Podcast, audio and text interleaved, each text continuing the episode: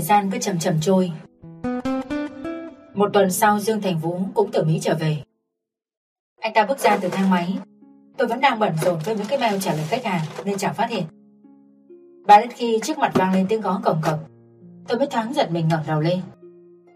Khoảnh khắc nhìn thấy hình ảnh của người đàn ông ấy, tôi cảm giác trái đất như ngừng quay hẳn. 12 ngày không gặp, Dương Thành Vũ cuối cùng cũng xuất hiện. Vẫn cái nhìn đó, vẫn cái bộ dáng nghiêm túc khô khan đó. Nhưng mà giọng nói đã ôn hòa hơn được một chút. Về vụ việc bên công ty Bảo Thuận muốn hẹn gặp mặt, em nói với họ tôi không có quá nhiều thời gian. Nếu công ty đó đưa lên được một bản kế hoạch có sức hút và khẳng định đem lại được lợi nhuận lớn, tôi không ngại rót vốn vào. Được, tôi sẽ nói với họ ngay bây giờ. Dương Thành Vũ gật đầu, cũng không nói gì thêm nữa. Nhanh chóng xoay người trở về phòng của mình. Có điều đi được một vài bước, người đó bỗng dưng xoay người đi về phía tôi lần nữa.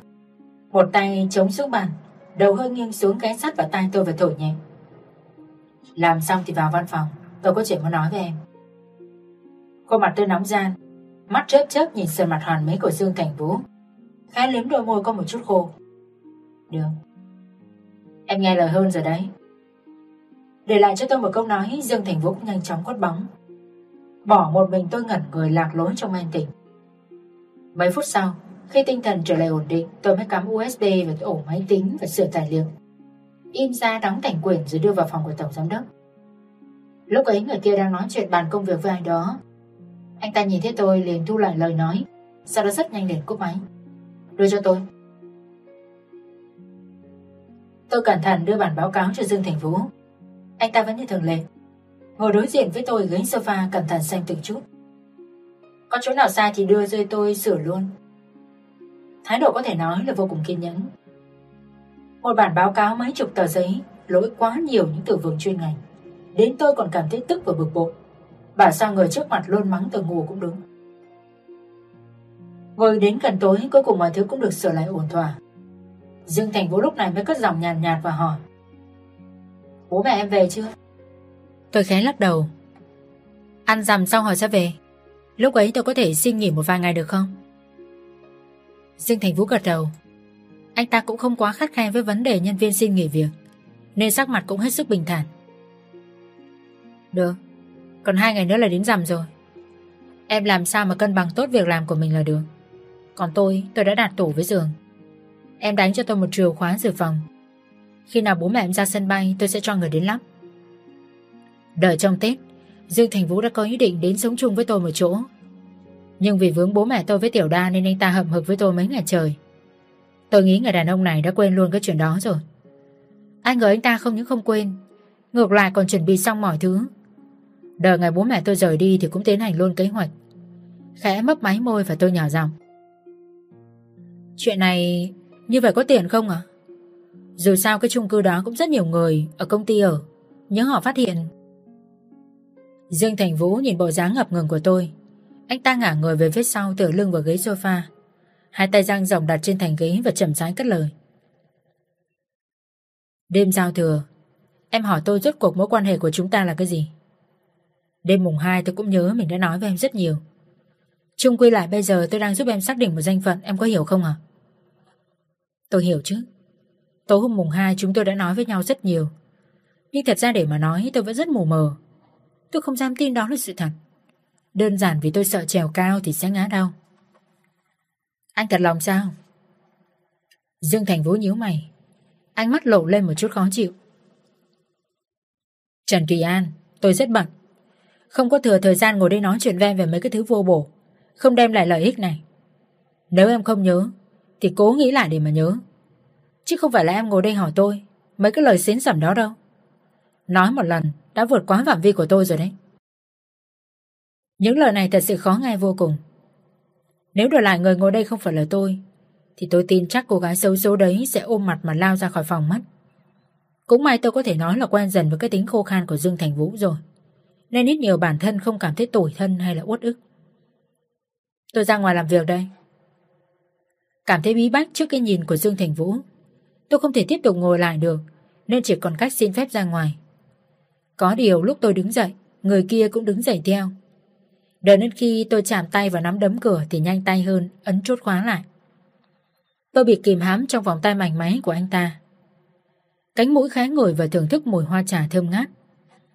Mà ở phía trước Dương Thành Vũ cũng cúi đầu cắn lên cổ tôi một cái Rồi lướt đến môi Nhẹ nhàng mơn trớn Chúng tôi hôn nhau quên hết cả trời đất Kép theo quần áo trên người vì hưng phấn đã trở nên sọc sạch Vướng víu lẫn bí bách Dương Thành Vũ thì thầm bên tai tôi Em thật sự rất trắng Nhìn rất kích thích Ở bên ngoài tiếng bước chân đi lại dồn dập Rồi tiếng nói chuyện của Tiểu Vân Nói chuyện điện thoại với khách hàng khiến thần kinh tôi trở nên căng thẳng. Tôi khẽ đẩy người Dương Thành Vũ về phía sau, hai má nóng gian, tay luống cuống cài lại cúc áo và miệng khai mấp máy. Đây là công ty, cái này đồn ra ngoài thì sẽ không hay ho cho lắm. Dương Thành Vũ cười nhẹ, anh ta giúp tôi vuốt lại mái tóc rối xù trước mặt. Em ra ngoài đi, tối nay tôi phải gặp đối tác, không ở với em được đâu. Được. Cùng Dương Thành Vũ nói mấy chuyện câu nữa Tôi cũng hít thở thật sâu đi ra bên ngoài Lúc này Tiểu Vân đang tất bật với đống giấy tờ lộn xộn Con bé nhìn thấy tôi thì như vớ được vàng và năn nỉ Chị An chị giúp em với Bố em đột nhiên bị ngất xỉu Mà đống giấy tờ này em Tôi nhìn vẻ mặt hốt hoảng của Vân. Bản thân cũng hiểu ra được sự lo lắng của con bé như thế nào, Nên không hề nghĩ ngợi gì khác mà gật đầu luôn. Em cứ đi đi, Để đó chị làm nốt cho. Hôm nay chị cũng không bận lắm. Vậy chị giúp em nhé Bác sĩ nói là bố em phải nhập viện. Em muốn xem ông làm sao mà lại bị như thế. Hoàn cảnh gia đình nhà Vân cũng khá éo le. Tuy bố con bé làm tiến sĩ trong trường đại học ở thành phố A, Nhưng cũng đã ly hôn vợ từ lâu. Một thân một mình nuôi con gái khôn lớn. Tôi nghe Vân nói, Cả cuộc đời này con bé chỉ có một người thân là bố. Và không hề nhắc đến người mẹ kia. Chắc là có gì uẩn khúc nên mới cam ghét như vậy. Công ty An Dĩnh không bao giờ có chuyện thành thơi. Quay ngang quay phải, Kiểu gì cũng có cái lòi ra để làm. Cho nên những ngày sau đó, Tuy vào đầu năm, Nhưng tôi ở trên phòng tổng giám đốc đều phải cắm mặt tăng ca. Quá nhiều công ty muốn hợp tác, Quá nhiều cuộc hẹn. Vân lại xin nghỉ phép. Thành ra chỉ có một mình tôi ôm trọng công việc của hai người Cũng may Ngày đưa bố mẹ ra sân bay để về tỉnh Dương Thành Vũ cũng ký đơn cho tôi xin nghỉ nửa ngày Lần đầu được đi máy bay Tiểu đa con gái của tôi vô cùng hưng phấn. Con bé đảo mắt nhìn xung quanh các cánh cửa được trang trí hình ảnh, những bé tiểu đồng. Chiếc miệng nhỏ xinh, cười tiếu tít trông đáng yêu vô cùng.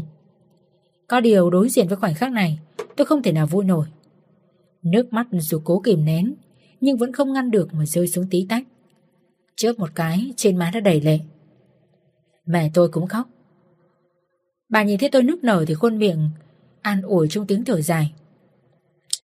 Có cái gì mà khóc Cuộc sống ai cũng vậy Nếu chúng ta cho con được một tương lai rộng mở Gia đình ta đã không phải muốn ở một nơi như thế này Thành phố N và thủ đô chỉ cách nhau qua 2 tiếng đi máy bay khi nào được nghỉ thì về quê thăm bố mẹ về tiểu đa Con đừng có lo lắng quá Tôi gật đầu Khái ôm lấy vai của mẹ Mẹ tôi ngày trước vừa khó tính Lại thích tiền hơn cả con gái Nhưng từ khi bà gặp tai nạn trở về Tính tình thay đổi hẳn Bà thương tôi hơn, biết tàn tiện hơn, không hề mắng tôi một câu nào cả. Cuộc sống vô cùng hạnh phúc và thuận hòa. Con biết rồi ạ. Con sẽ tranh thủ để về thăm mọi người. Bố mẹ ở nhà cũng đừng làm việc nhiều quá. Tiền hàng tháng con sẽ gửi về nhiều hơn. Tiền ở đâu ra mà gửi? Ở đây cái gì cũng đắt đỏ. Con gửi về thì con lấy đâu để ăn một bữa đủ dưỡng chất. Mẹ khai gắt Tôi biết ngay là bà kiểu gì cũng nói như vậy, Nên chỉ có thể nói sự thật Mẹ yên tâm Sang năm nay con được tăng lương rồi, Tiền cũng dư giả hơn Mẹ cũng đừng lo lắng quá còn nữa, Bên thành phố, công ty con đang xây dựng một chung cư. Con tính đăng ký mua trả góp một cái cho hai người, Bố mẹ thấy thế nào? Bố tôi nghe vậy liền xua tay và từ chối ngay. Con làm ở thủ đô, Mua nhà thành phố làm cái gì? Nếu xác định mua nhà, Thì mua lấy một căn vừa, Rồi đón tiểu đa lên. Rồi sao ở đây mọi thứ đều hiện đại. Sau này con bé đi học cũng thấy yên tâm hơn. Bố mẹ già cả rồi. Ở nhà dưới quê trồng rau thả cá Cuộc sống khốn khổ Mà có dân có làng Vui vẻ lắm Nhưng mà Đừng nhung nhị gì cả Bố mẹ không đòi hỏi con cái gì hết. Con đừng nghĩ nhiều quá rồi sinh bệnh. Ở tỉnh bây giờ cũng phát triển chứ không phải là không. Sống ở đâu thì chi tiêu phù hợp theo đó. Chứ có gì mà nghiêm trọng lắm đâu. Mua nhà là một chuyện lớn. Bây giờ tôi mới đánh tiếng mà đã khiến cho bố mẹ nhất thời bị dọa sợ như thế này. Nếu có nói tiếp thì mọi chuyện càng đi xa hơn. Nên cuối cùng sau một hồi qua lại, tôi cũng quyết định nút xuống lời muốn nói. Đưa bố mẹ đi vào làm thủ tục.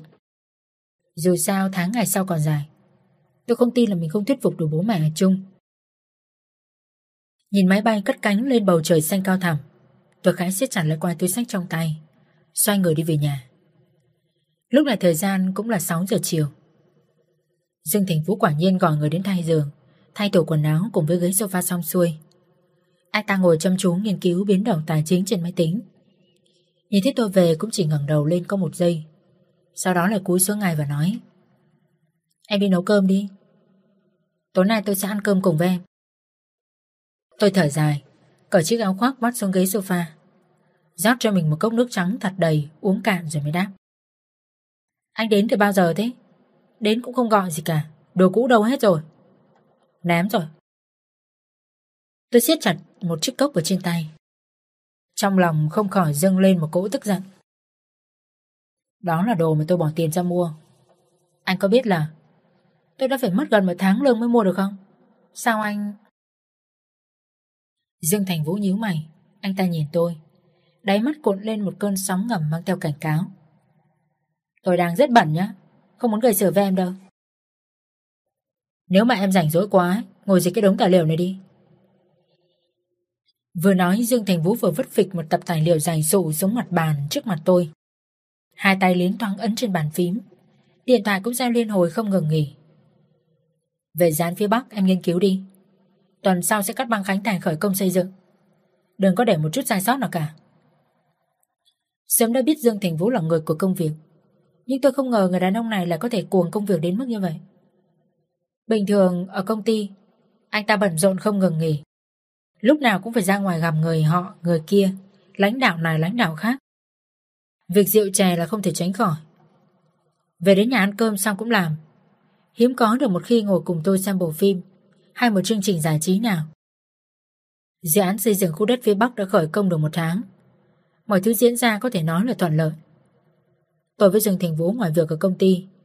Thi thoảng hai người cũng phải đến công trường để kiểm tra, cũng như theo dõi sát sao mọi thứ. Thời gian phải nói là vô cùng bận rộn. Dương Trí Thành cùng với Dương Tư Nguyên thì lại im hơi lặng tiếng, không gây ồn ào hay sức ép. Thế nào lại khiến cho tôi cảm thấy đây chẳng khác gì một ngày yên bình chuẩn bị đón dông bão ập tới. Nhiều lúc tôi nghĩ quá nhiều nên liều lĩnh nói lên suy nghĩ của mình cùng với Dương Thành Vũ. Nhưng người đàn ông đó chẳng quan tâm nhiều lắm mà chỉ để lại cho tôi một câu nói. Nội bộ công ty em không cần phải quan tâm quá nhiều. Để một mình tôi lo là được rồi. Nói như vậy tôi còn cái mặt mũi nào mà cố muốn đi sâu hơn nữa chứ. Cứ thế Thời gian trôi nhanh như nước đẩy thuyền Quả nhiên, những điều tôi thấp thỏm lo âu cũng có ngày ập tới. Đó là vào một ngày của tháng 7. Ở công trường có vụ sập giàn giáo cùng với sập 4 tầng nhà đang thi công xây dựng. Thiệt hại 10 người, bị thương 30 người, còn số thương vong còn có nguy cơ có thể tăng lên. An Dĩnh đứng trước nguy cơ sóng lớn. Người chịu trận không ai khác ngoài Dương Thành Vũ. Thậm chí là những người có chức vụ cấp cao cũng bị liệt vào danh sách. Ngày nào giờ vàng cũng được truyền thông nhắc đến và lan tràn trên các trang mạng xã hội. Mặc dù phía nhân sự đã đưa ra mức bồi thường hậu hĩnh và hứa là sẽ đưa ra được câu trả lời thỏa đáng cho mọi người trong thời gian sớm nhất. Thế nhưng vẫn không tránh khỏi được việc ngày nào cũng có một vài người đến cổng công ty gây náo loạn, thu hút sự chú ý của dư luận. Công ty buộc phải mở cuộc họp khẩn cấp. Các cổ đông gây sức ép, lại thêm sự ra tay của Dương Trí Thành. Dương Thành Vũ chính thức bị dồn vào một góc tường. Ông ta nói Dự án ở khu đô thị phía Bắc là do cháu phụ trách Mọi thứ về thông số Về nguyên liệu vật liệu xây dựng. Chú cũng để cho một mình cháu đứng lên quản lý. Bởi vì chú tin cháu là người cẩn thận và minh bạch trong công việc. Nhưng mà bây giờ Sau khi điều tra mọi thứ Bản vẽ quả thực có vấn đề. Người phê duyệt là cháu. Cháu có nên cho mọi người một lời giải thích không? Dương Thành Vũ trầm ngâm, anh lành lùng đáp. Bản vẽ cháu ký không phải là bản vẽ hiện đại dùng để áp dụng vào thi công xây dựng dự án. Mọi thông số đều sai lệch. Chắc chắn là có người đứng sau giờ trò. Về cháu nói đi. Ở đây ai có thể giả được chữ ký của cháu? Ai có cái gan vào phòng làm việc của cháu? Thành Vũ, Trước nay chú biết cháu không thích người khác can thiệp vào chuyện của mình Nhưng bây giờ chuyện này ảnh hưởng đến danh tiếng, Cũng như là sự sống còn của An Dính Cháu đừng có nên kêu ngào như trước nữa Dương Chí Thành nhớn mà nhìn cháu trai. Mà Dương Thành Vũ lại không hề đưa ra được một câu trả lời nào. Sắc mặt lúc này phải nói là vô cùng u ám. Đến tôi đi vòng quanh rót nước cho mọi người cũng không dám lên tiếng lại gần. Chỉ sợ ngọn lửa này bùng nổ lên lúc nào không biết. Sự việc xảy ra đến hôm nay đã bước sang ngày thứ tư. Mọi hoạt động đang làm giờ đều phải dừng lại. Lúc tan họp, Dương Thành Vũ gọi tôi về phòng giám đốc. Anh kia nhấn nói với tôi. Chuẩn bị đi.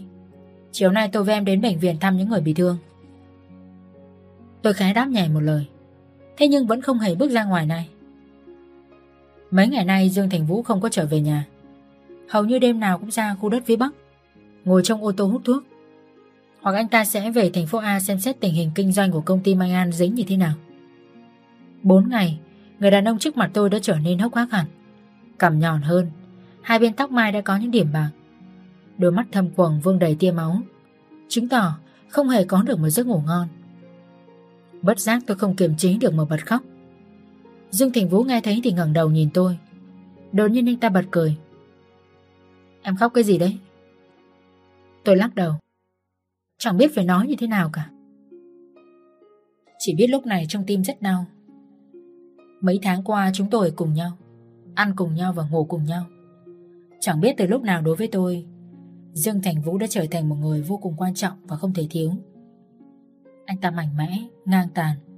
Anh ta ngạo mạn kiêu căng. Lúc nào cũng đứng ở trên đỉnh cao vạn trượng. Thế vậy mà bây giờ anh ta lại bị người khác hãm hại kéo xuống.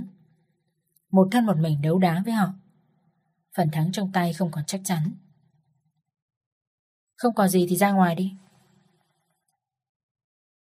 Dương Thành Vũ xoa mảnh thái dương anh ta nghiến răng và nói ra mấy lời. Tôi biết, nếu là người khác, thì nhất định sẽ nhận được một từ cút, cọc lốc rồi. Nhưng mà với tôi, anh ta vẫn kiềm chế được đến mức như thế. Buổi chiều tôi chuẩn bị mọi thứ rồi cùng với Dương Thành Vũ đến Bệnh viện Nhân dân số 1. Lúc vừa bước ra đến cổng, phóng viên chẳng biết từ đâu kéo đến. Họ chen nhau đưa mic về phía chúng tôi. Mỗi người thay phiên nhau hỏi một câu. Tổng giám đốc Dương, anh có thể cho chúng tôi lời giải thích về sự việc xảy ra vô cùng thương tâm ở khu dự án phía Bắc đang được thi công không? Tổng giám đốc Dương, chúng tôi nghe nói sự cố lần này là do thông số bị ăn bớt. Xin ngài cho tôi hỏi, tại sao ngài thấy mọi thứ không hợp lý mà còn ký ạ? Tổng giám đốc Dương, liệu dự án khu đô thị phía Bắc có được thi công nữa hay không ạ? Xin ngài trả lời câu hỏi của chúng tôi. Người người chen chúc. Dương Thành Vũ với tôi bị họ đẩy lùi lại. Thậm chí suýt chút nữa thì tôi cũng bị ngã theo sau. Cũng may người đàn ông ấy kịp đỡ được. Anh ta hỏi ha tôi một hai câu có sao không. Đợi đến khi nhận được câu trả lời thì mới nói. Chuyện dự án của đô thị phía Bắc ấy. Phía bên An Dính đang tận lực điều tra và tôi hứa là sẽ đưa ra cho mọi người câu trả lời thỏa đáng. Còn về chuyện những người không may bỏ mạng và bị thương, tôi thật sự rất lấy làm tiếc cho họ. Tuy nhiên, đứng ở cương vị của một vị tổng giám đốc, tôi sẽ không trốn tránh trách nhiệm hay lươn lẹo. Câu trả lời của tôi chỉ có thế, mà có việc tránh được. Một phóng viên cố bới móc. Tổng giám đốc, tôi nghe nói anh có rất nhiều mối quan hệ tốt với những quan chức cấp cao trong chính phủ. Xin hỏi anh, có phải anh đang dùng quyền để ém nhảy mọi thứ, qua mắt dư luận hay không? Chúng tôi không loại trừ có khả năng có người cố ý phát tin đồn, làm ảnh hưởng không tốt đến công ty. Nói thật, tôi tâm trí bây giờ đều chỉ đạt lên việc không may này. Đối với việc kiện tụng, thật không muốn xảy ra một chút nào cả. Dương Thành Vũ nói xong, anh ta chẳng thèm nhìn thêm một ai khác nữa, mà kéo mạnh tay tôi đi về phía trước, bỏ lại đám đông phía sau. Lúc ngồi lên xe, anh quay sang hỏi. Chân có bị làm sao không? Tôi khẽ lắc đầu. Dương Thành Vũ cầm lấy tập tài liệu mà tôi đưa cho và tiếp tục nghiên cứu. Anh ta nói. Gần đây mọi thứ đều trở nên hỗn loạn. Tôi có thể không về nhà cho nên em không cần phải đợi. Thêm nữa, đám người kêu cũng biết em là trợ lý của Tổng Giám Đốc. Át hẳn nhất định sẽ tìm đến em để gây phiền phức. Em đi làm cũng nên cẩn thận đấy. Cái đó tôi không sao. Có điều, anh không về thì đi đâu? Nửa đời trước số mảnh sở tôi. Nửa đời sau em nghĩ tôi sẽ bị nó đánh gục sao?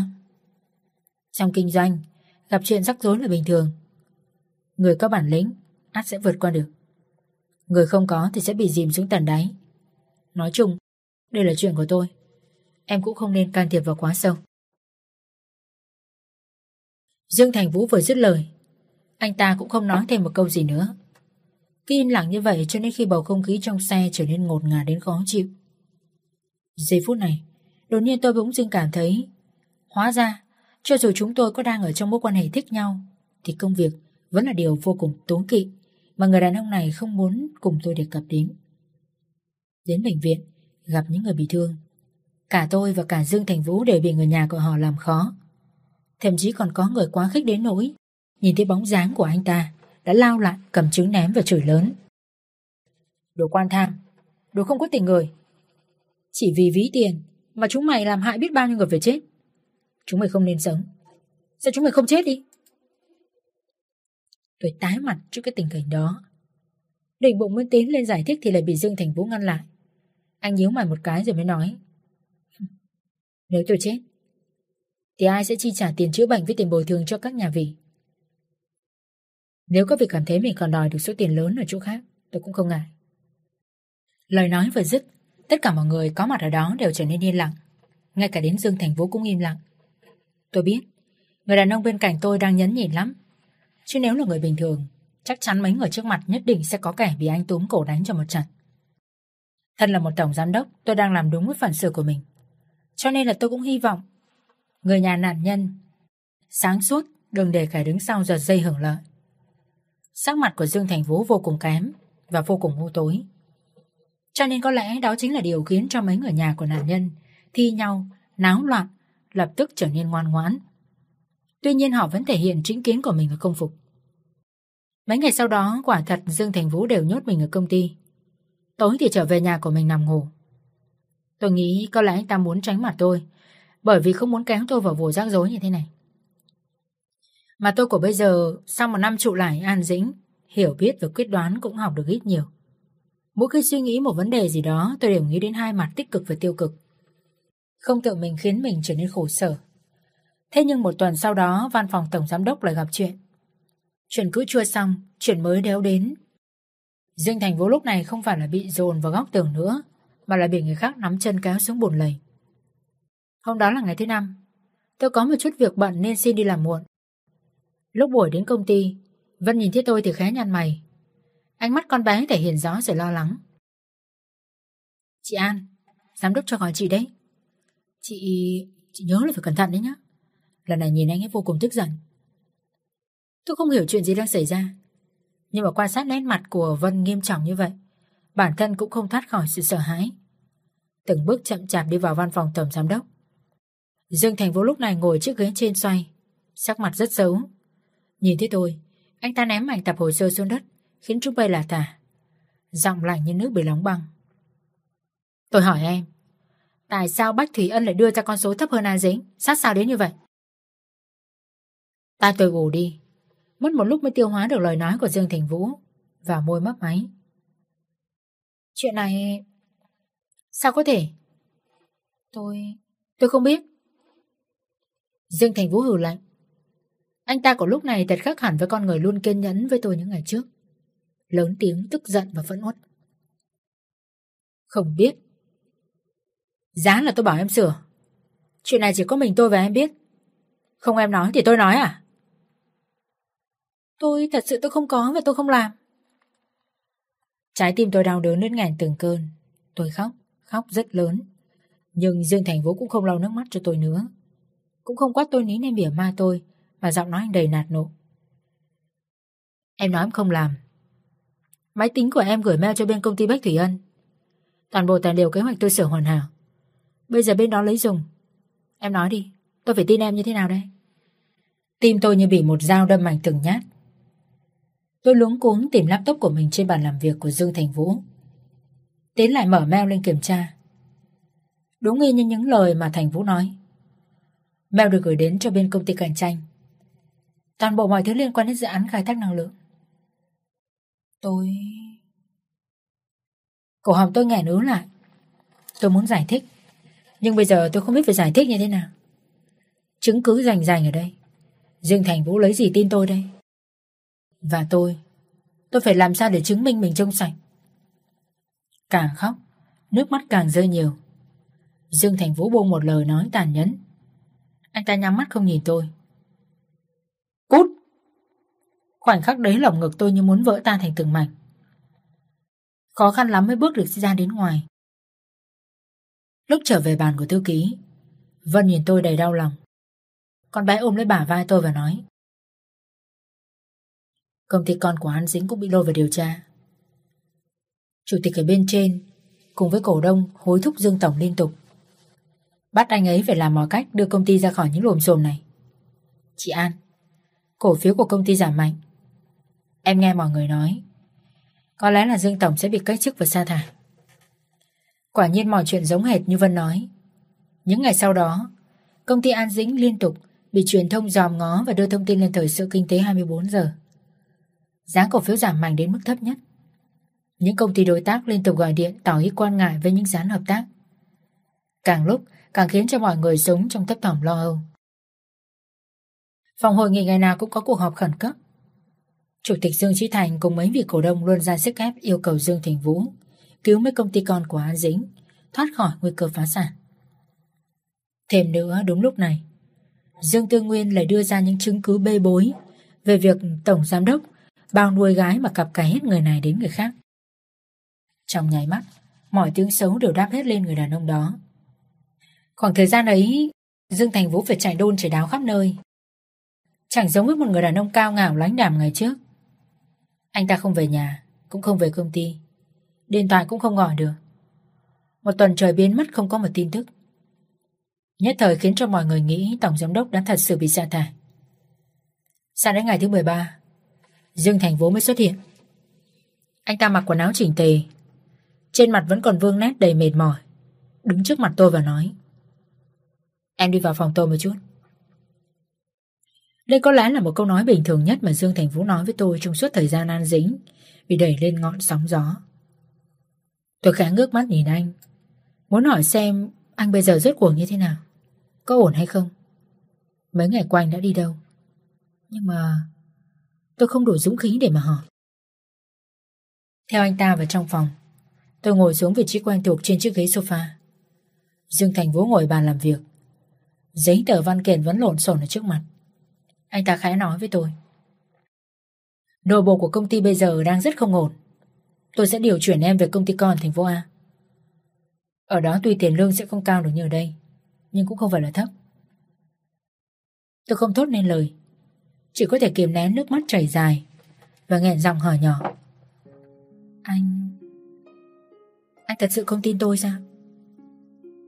Dương Thành Vũ quan sát tôi, chậm rãi hít một hơi thuốc rồi thở ra những làn khói trắng. Lúc sau anh ta bật cười. Tin. Tin hay không tin thì mọi chuyện cũng không thể cứu vãn được nữa. Trần Kỳ An. Em có biết 13 ngày này, Tôi đã phải chật vật như thế nào không? Em còn chưa xem đủ trò cười sao à Không phải. Em điếc thật. Hay là em không hiểu tiếng người? Bây giờ tôi không muốn gặp bất cứ một ai. Kể cả người đó là em đi chăng nữa? Tay tôi run run. Đoán chừng lúc này nếu có thứ cầm trên tay Thì chúng nhất định cũng sẽ nằm im dưới sàn nhà. Tôi đau đớn nhìn Dương Thành Vũ. Miệng không thể hỏi thêm được điều gì nữa. Mà anh ta Cũng chẳng muốn giải thích với tôi. Trở về dọn đồ của em đi. Em có hai ngày để bàn giao lại mọi thứ. Rồi sang bên thành phố A làm việc không cần. Tôi khẽ lòng nước mắt. Dồn hết sức đứng dậy bước về phía Dương Thành Vũ, Môi khẽ mấp máy. Tôi sẽ từ chức. Nếu anh không tin tưởng tôi, Nếu anh chán ghét tôi đến như thế, Tôi sẽ biến mất khỏi mắt của anh. Như vậy, Là anh sẽ hài lòng có đúng không? Dương Thành Vũ trao mày. Anh không lên tiếng, Cũng không nhìn tôi. Khoảnh khắc ấy thật đau đớn, Thật khó chịu. Khó chịu đến mức không thể nào mà thở nổi. Tôi không hại anh ta. Tôi không phải là người tiết lộ bí mật kế hoạch dự án năng lượng. Nhưng mà Tôi lại không có cách gì để chứng minh bản thân mình trong sạch. Bình thường nếu ở một công ty Người như tôi nhất định Sẽ bị kiện và chịu trách nhiệm trước pháp luật.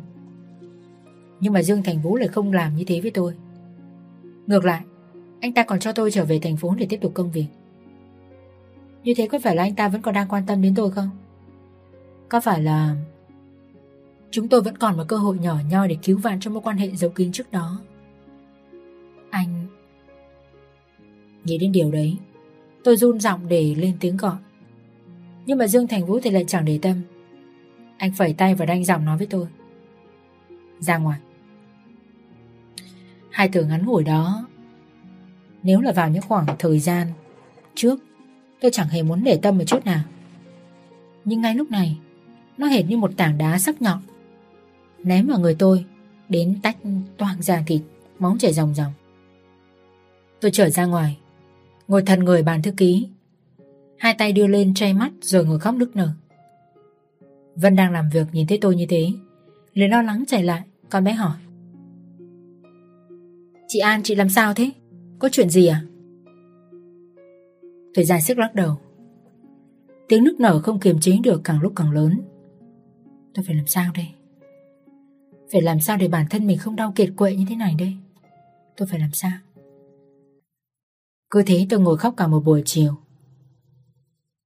Đến khi đồng hồ chỉ 7 giờ tối mới lững thững cầm túi sách ra về Ngày trước, Mỗi lần nhìn thấy Dương Thành Vũ, Ở trong thang máy, Tôi đều rất sợ hãi Giống như người bị uy hiếp làm chuyện sống vậy. Nhưng rồi dần dần tôi hiểu anh ta hơn. Tôi có tình cảm với anh ta hơn. Tôi chẳng còn sợ một chút nào nữa. Ngược lại, dường như đã quen thuộc với tính cách khô khan đó. Đứng trên cầu vượt Tam Nguyên. Nhìn thủ đô chìm trong ánh đèn rực rỡ. Tôi nghĩ, Điều tôi mong muốn được ở nơi này Không chỉ là tiếng tam địa vị, Không chỉ là một công việc với một mức lương cao. Mà còn có cả một tình yêu, Theo đúng nghĩa của nó. Thời đại học tôi hiền khô. Một người bạn trai đều không có. Ra đường đi làm cũng rất an phận. Chẳng bao giờ nói chuyện yêu đương với ai cả. Cho đến khi xảy ra một đêm với Tuấn Và nên duyên vợ chồng với anh ta. Tôi đã nghĩ nó là an bài số mệnh của tôi. Thế nhưng mọi thứ ấy có lẽ chỉ là phép thử. Bởi vì ngay lúc này, Đối với tôi mà nói Người đàn ông Dương Thành Vũ Mới có sức ảnh hưởng lớn. Tôi ngồi xuống thành phân cách Cạnh cột đèn đỏ, Nhấp nháy, Mắt dõi về phía tòa nhà cao ngất ngường của An Dĩnh. Tôi tự hỏi mình rằng, Thế giới này Thật sự không có hạnh phúc sao? Hình như ai ai Cũng phải sống trong cảnh nước sôi lửa bỏng. Cuộc sống khó khăn bộn bề, Không hy vọng. Tình cảm vừa le lói một chút êm đềm. Đã nhanh chóng bị cỗ máy của hiện thực Nghiền nát thành một nghìn mảnh. Rất nhiều gương mặt xa lạ lướt qua. Họ đưa mắt nhìn tôi Như một sinh vật lạ. Nhưng tôi mặc kệ. Biển người mênh mông mấy triệu người. Họ rảnh để nghĩ đến một đứa không có sức ảnh hưởng như tôi sao Không, Họ không rảnh đâu. Họ chẳng rảnh một chút nào hết. Ngồi đến 10 giờ Tôi lại lững thững trở về nhà của mình. Trong đầu, Vẫn hy vọng một điều. Bên trong có người đợi mình đi làm về. Nhưng khi mở cửa, Đối diện với một không gian tối đen như mực, Tôi mới chấp nhận sự thật và tin rằng Mọi thứ đều vỡ nát rồi. Cả tôi, Cả Dương Thành Vũ Sẽ không bao giờ có chuyện quay lại được khoảng thời gian như trước nữa. Ngày hôm sau tôi vẫn đến công ty làm việc như thường Tuy nhiên Đôi mắt chẳng tránh được sưng đỏ Vân nhìn thấy Con bé hỏi thăm tôi chỉ lắc đầu chứ không nói cụ thể mọi chuyện là gì Bởi vì thú thật, tôi chẳng muốn ai biết đến cái việc buồn cười của tôi và người kia.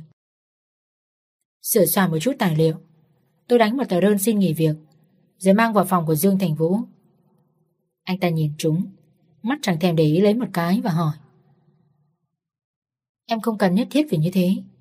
Cho dù em có sai hay em không sai, tôi cũng không sa thải em đâu. Tôi khá cười, nụ cười mang theo đầy đau đớn.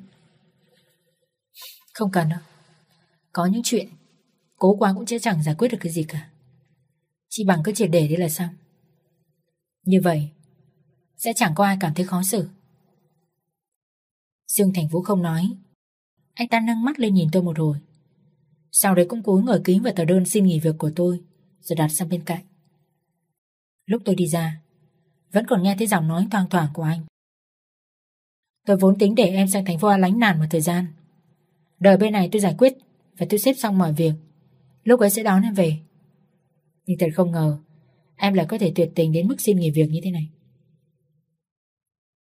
Tôi học theo Dương Thành Vũ, không đáp lại, không xoay người. Trần bước dứt khoát về bàn làm việc. Tôi bàn giao lại cho Vân mấy chục báo cáo cùng với tài liệu quan trọng. Mất đến khoảng hơn một ngày, bản thân mới chính thức rời khỏi An Dĩnh. Đến ngày Chủ nhật, mọi người đều nghỉ. Tôi mới có thời gian hẹn gặp mặt trưởng phòng Lê. Lúc nhìn thấy tôi, chị ta hỏi. Sao cô lại xin nghỉ? Công việc đang rất tốt cơ mà. Cho dù Dương Thành Vũ có bị đuổi khỏi An Dĩnh, nhưng cô có năng lực. Dương Trí Thành nhất định sẽ không sa thải cô đâu. Cùng lắm cô về bộ phận kế hoạch làm việc như trước. Tuy lương không bằng thư ký, nhưng cũng không phải là thấp đâu. Tôi khá cười, quấy nhả kem trong cốc matcha của mình. Nhìn trưởng phòng Lê trước mặt và nói Chị tốt với tôi như vậy Sao chị lại hãm hại tôi Không Sao chị lại làm như thế với tôi Tôi hại cô á Trần Thùy An Sao cô lại làm thế Tôi thì liên quan gì đến chuyện của cô cơ chứ? Thật sự không liên quan.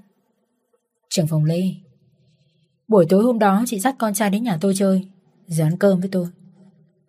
Tôi cứ nghĩ Chị thật sự con tôi là một người bạn cơ đấy. Nhưng mà cho đến ngày hôm nay,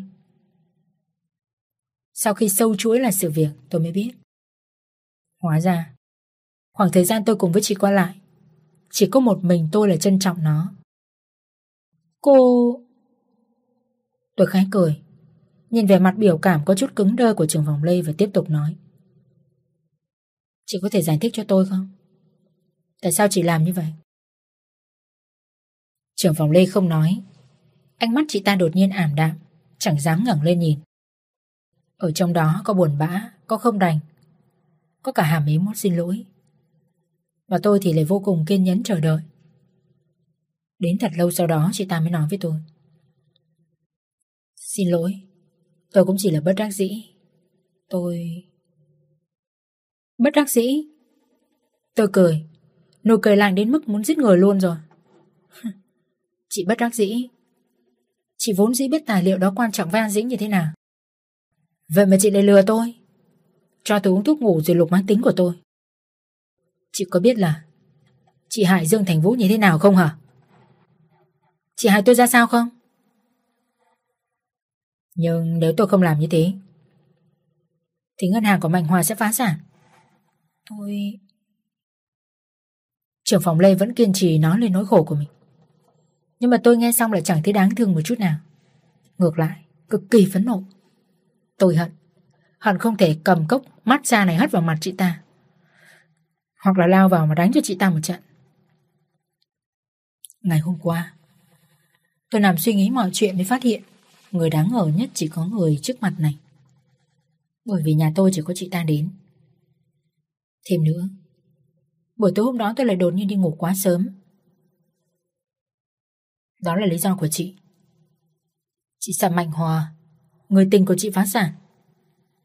Vậy An Dĩnh thì sao? Chị ghét Dương Trí Thành như thế cơ mà. Vậy mà tôi không ngờ, Chị lại đi giúp ông ta. Chị có biết Chị đẩy Dương Thành Vũ đến đường cùng rồi không hả? Tôi biết. Tôi đương nhiên biết hậu quả mà mình gây ra nặng nề như thế nào. Tôi cũng đã từ chức cả Han Dĩnh rồi. Cô có thể Đừng trách tôi nữa được không? Đừng trách chị. Chị nói dễ gai quá nhỉ? Trưởng phòng Lê. Chị có biết bây giờ Tôi muốn làm gì nhất không? Tôi ước gì Tôi có thể tát cho chị mấy cái. Không, Là cầm dao. Cầm dao đâm chị mấy cái. Như thế lòng tôi mới không căm hẳn nữa. Ngày trước chị giúp đỡ tôi bao nhiêu? Tôi coi chị như thế nào? Chị đâm tôi một nhát dao để đau quá. Thật sự rất đau. Trưởng phòng Lê khóc nấc lên thành tiếng. Chị ta nhìn tôi đầy đau buồn. Quen nhau một năm. Đây chính là lần đầu tiên tôi nhìn thấy người phụ nữ này yếu đuối như vậy Kiệt quệ như vậy. Trước kia Chị ta kêu căng thẳng thắn là thế. Nói lời nào cũng cay nghiệt vô cùng. Nhưng bây giờ Ở trước mặt tôi Những thứ đó đều không xuất hiện nữa. Xin lỗi. Thật sự xin lỗi, tôi xin lỗi. Tôi không đáp. Cũng rụt tay lại khi chị ta muốn đưa tay túm lấy tay của mình. Trưởng phòng Lê, Ngày hôm nay Sẽ là lần cuối cùng tôi gặp mặt chị, Cũng như là nói chuyện với chị. Từ nay trở về sau, Chúng ta không quen không biết. Nếu chị gặp tôi, Thì cứ coi tôi như người dưng nước lã mà tránh, Mà liếc ra, nhé. Nói xong tôi cũng chẳng nán lại thêm một chút nào nữa. Bước chân vội vã, Đi về phía nhà của mình. Căn nhà vẫn cứ trống vắng như thế. Dương Thành Vũ quả thực không về. Tôi gọi điện cho anh, Thì số đã bị người kia chặn lại. Khoảnh khắc ấy, tôi đau đến nghẹn thở. Nhưng cũng phải cố gắng đi thu dọn đồ đạc và hai chiếc vali. Một chiếc của tôi. Một chiếc tôi gửi người mang đến nhà của Dương Thành Vũ, Ở khu đô thị bậc nhất. Xong xuôi mọi thứ tôi mới dám gọi điện về cho mẹ quê. Tôi bảo với bà Mẹ Con về quê nhé Mẹ tôi sửng sốt Nhưng nghe thấy tiếng nức ngàn kìm nén của tôi. Bà nghĩ thế nào lời nói ừ, Về cũng được Về nhà làm Lương ít chúng ta ăn ít. Một nhà vui vẻ quây quần bên nhau. Tôi khóc nấc lên Gọi bà một tiếng. Lúc này thật sự chỉ muốn lao về nhà, Nằm trong lòng của bố mẹ. Như thế có lẽ bản thân mới cảm thấy mình không phải vùng vẫy. Trong bao nhiêu sự đau đớn như thế này. Mẹ! Đừng khóc. Mẹ thì về với bố mẹ. Đừng bon chen làm gì nữa cả. Mẹ tôi nhỏ giọng lên tiếng an ủi Ngoài trời, Cơn mưa ràng đổ xuống càng lúc càng nặng hạt. Tôi đứng từ trên cao ngó xuống, Biết là viền vông nhưng mắt vẫn đảo kiếm hình bóng của Dương Thành Vũ. Hy vọng trong cái màn đêm dày đặc đấy có thể nhìn thấy được người đàn ông đó. Chỉ là tôi nhìn mãi, nhìn mãi, cảnh vẫn còn, nhưng người thì không còn ở đây. Lên mạng Lên mạng đặt một vé máy bay vào cuối tuần Xong xuôi tôi cố gắng nhắm mắt để bản thân có một giấc ngủ tròn vẹn Thế nhưng đến nửa đêm Tiếng mở cửa kêu cảnh một tiếng đã đánh thức tôi dậy Tôi biết Dương Thành Vũ đã về. Chỉ là anh ta không vào trong phòng, Nơi mà chúng tôi đã ngủ với nhau suốt nửa năm. Trời lúc này đã khuya lắm rồi. Tràn trọc đến nửa tiếng Vẫn không thấy người đàn ông kia có ý định đi vào. Tôi không kiềm lòng được, Nên phải đóng vai cọc đi tìm Châu. Ngoài phòng khách tối om, Chẳng có ánh điện. Chỉ có mùi thuốc lá cùng với mùi rượu nồng nặc. Đoán chừng, Dương Thành Vũ đã uống không ít. Bật công tắc, Căn phòng phút chốc trở nên sáng trưng. Tôi lúc này cũng nhìn rõ bộ dạng của Dương Thành Vũ. Tóc tai anh ta rối loạn, Khuôn mặt mang theo đầy sự mệt mỏi. Điếu thuốc trên miệng bốc khói nghi ngút. Đặc biệt trên mặt bàn, Một chai rượu trắng đã bị anh ta tu đến hết quá nửa. Tiến lại gần, tôi nhỏ giọng mà nói, Anh uống ít rượu thôi. Dương Thành Vũ không trả lời. Một lúc sau anh ta đột nhiên cất giọng lãnh đạm, Có những chuyện, Tôi cứ nghĩ bản thân mình Có thể thâu tóm hết. Bây giờ mọi thứ đổ vỡ. Tôi mới biết đó chính là báo ứng. Tôi quay người nhìn. Dương Thành Vũ nâng đôi mắt vương đầy những tia máu đỏ. Đúng diện với tôi. Khóe môi cười nhàn một tiếng. Em không cần phải dùng cái ánh mắt thương hại đó để nhìn tôi đâu. Con người của tôi Rất ghét phải nhìn ánh mắt đó. Tôi không có. Từ trước đến giờ, trong mắt tôi anh đều rất hoàn hảo. Cho dù bây giờ gặp một chút khó khăn, nhưng tôi vẫn tin anh có thể đứng dậy. Dương Thành Vũ dường như đã say. Em đúng là hàng người chỉ thích nói toàn những lời sáo rỗng.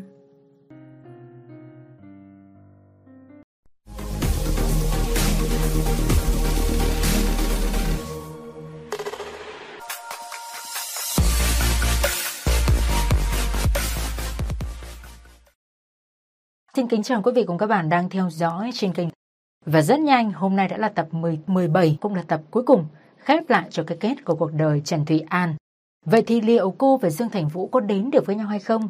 Hai người họ sẽ có một cái cục tốt đẹp, một hạnh phúc viên mãn, hay tất cả chỉ là những sự bỏ ngỏ và vỡ lở? Ngay sau đây thì mời quý vị và các bạn sẽ cùng đồng hành trong tập cuối cùng của bộ truyện Đêm Say nhé. Mời quý vị và các bạn chúng ta sẽ cùng chú ý lắng nghe.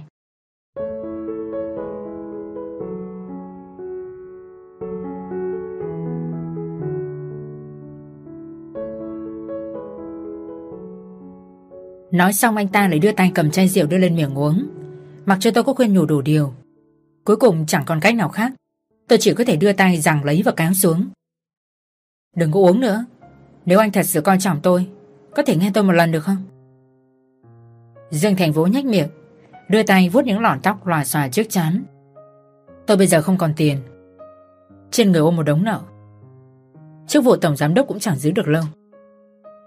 Em còn định tốt với tôi như thế để làm để làm gì? Tôi vì anh, Vì tình cảm, Chứ không phải vì cái gì khác cả. Tình cảm á? Khi tôi trắng tay rồi. Nói chuyện với tôi nghe trường em có vẻ miễn cưỡng nhỉ? Người đàn ông này càng nói càng như muốn chọc điên tôi lên. Dường như mục đích chính của anh ta Chính là muốn tôi tức giận phấn nổ thì mới hài lòng. Tôi nói đúng quá rồi chứ gì? Đồ đạc của tôi em cũng đã dọn sạch rồi. Chẳng phải đã quá rõ rồi sao? Tôi cúi đầu, Mất một lúc mới mấp máy môi và nói tiếp được. Tôi sẽ rời khỏi thủ đô.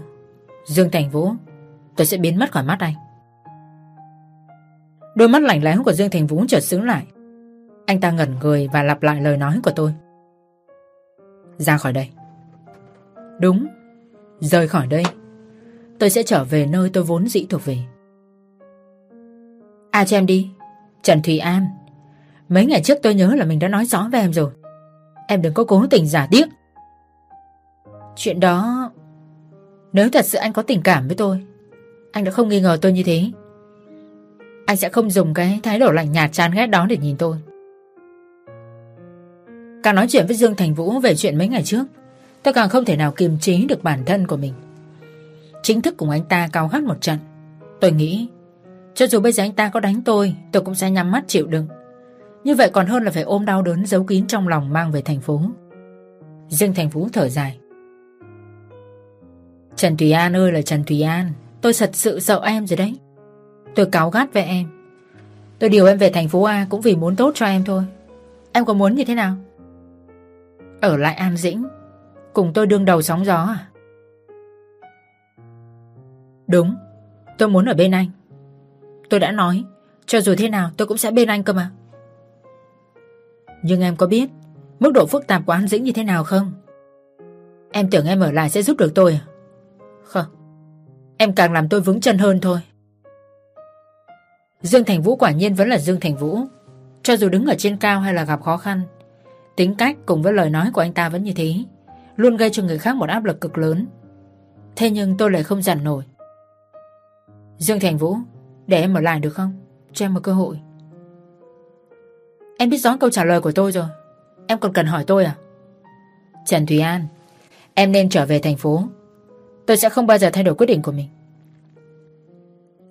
Dùng mọi bình sinh để năn nỉ, Nhưng người đứng trước mặt vẫn chẳng thèm quan tâm và để ý đến tôi.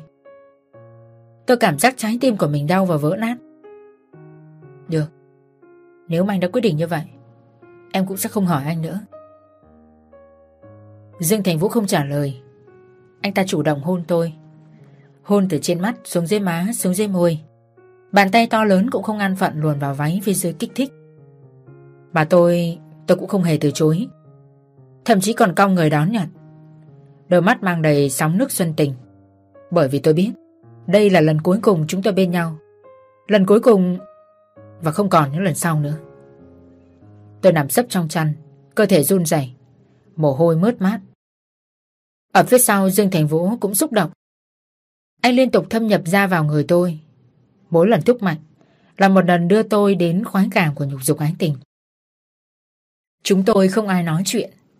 Tôi cũng chẳng riêng gì như mọi lần. Cả không gian yên ắng chỉ đều là những tiếng thở dốc, Cùng với những tiếng xấu hổ phát ra từ nơi giao hoan. Làm đến gần sáng, Dương Thành Vũ mới quyết định buông tha cho tôi. Anh ta ôm tôi vào lòng của mình. Mồ hôi của cả hai hòa trộn vào với nhau. Không nói, không cười. Không hỏi tôi bao giờ rời đi. Không cho tôi một lời đợi chờ. Cũng chẳng an ủi tôi đừng khóc. Chúng tôi lúc này tựa vào như hai người lạ tựa vào nhau tìm lấy an ủi. Chứ chẳng phải một đôi có tình cảm với nhau.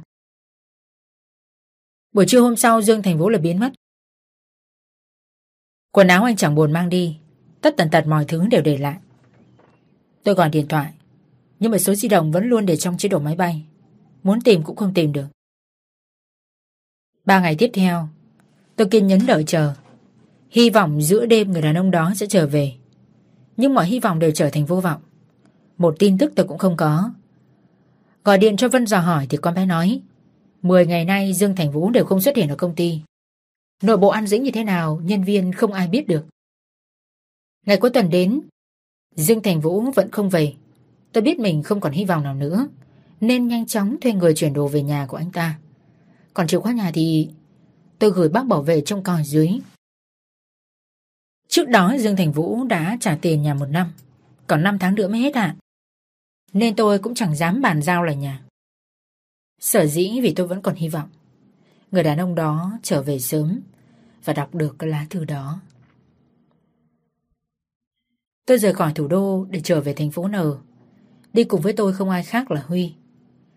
Nhắc đến cậu ấy thì tôi cũng chẳng biết đó có phải là tình cờ hay không.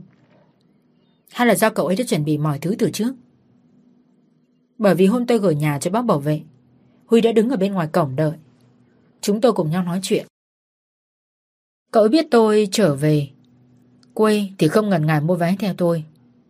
May mắn sao lúc ấy có một khách hàng trên chuyến bay có việc đột xuất, Nên Huy được người đó nhường lại. Hai tháng vụn vụt trôi qua Tôi vẫn không nhận được điện thoại của Dương Thành Vũ Anh ta dường như biến mất một cách triệt để Thời sự và kinh tế 24 giờ vẫn có liên tục nói về sự tụt dốc không phanh cùng với giá cổ phiếu thấp nhất sàn của An Dĩnh. Họ nói nếu trong năm nay công ty bất động sản đó không tìm được cách giải quyết hợp lý, thì khả năng lớn nhất chính là tuyên bố phá sản. Về quê tôi xin một công việc ở thành phố. Vì trước đó có kinh nghiệm nên bản thân cũng may mắn xin vào làm văn phòng ở một công ty điện tử với mức lương 7 triệu. Tuy nhiên so với An Dĩnh thì thấp hơn nhiều. Huy thì không có bằng đại học, nhưng được cái là có sức khỏe, nên xin vào làm ở kho cùng với công ty của tôi. Công việc có một chút nặng nhọc, nhưng mà lương cũng được gần 10 triệu, có điều thời gian làm việc khá căng. Thật ra tôi biết Huy vì muốn tôi chấp nhận nên mới làm nhiều như vậy. Nhưng tôi không biết mình phải đáp lại sao cho đúng. Tôi vẫn yêu Dương Thành Vũ. Tôi vẫn luôn nghe ngóng tin tức của anh ta. Nhưng càng muốn nghe thì càng không tìm được. Những lúc như thế tôi đều thất vọng. Ngồi khóc một mình. Mà Huy thì lại luôn xuất hiện ở bên cạnh tôi.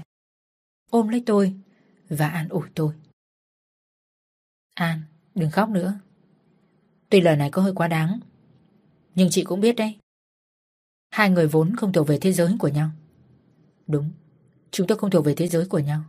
Nếu thuộc, Dương Thành Vũ sẽ không đối xử với tôi như thế. Sẽ không nghi ngờ tôi. Sẽ để tôi ở lại, Chứ không đẩy tôi ra xa. Quan tâm tôi thật sao? Không. Anh ta chỉ sợ tôi ở lại, Rồi làm vướng chân anh ta thôi. Chắc chắn là như thế. Cứ thế tôi đều an ủi bản thân mình Bằng những suy nghĩ tiêu cực như vậy. Dần dần, Trái tim đập trong lòng ngực cũng đã biết chịu đựng. Không còn suy nghĩ quá nhiều và để tâm quá nhiều. Tôi chăm chỉ làm lụng, Còn kinh doanh thêm bán quần áo váy vóc online. Nên trộm vía là một tháng cũng kiếm được thêm vài ba triệu.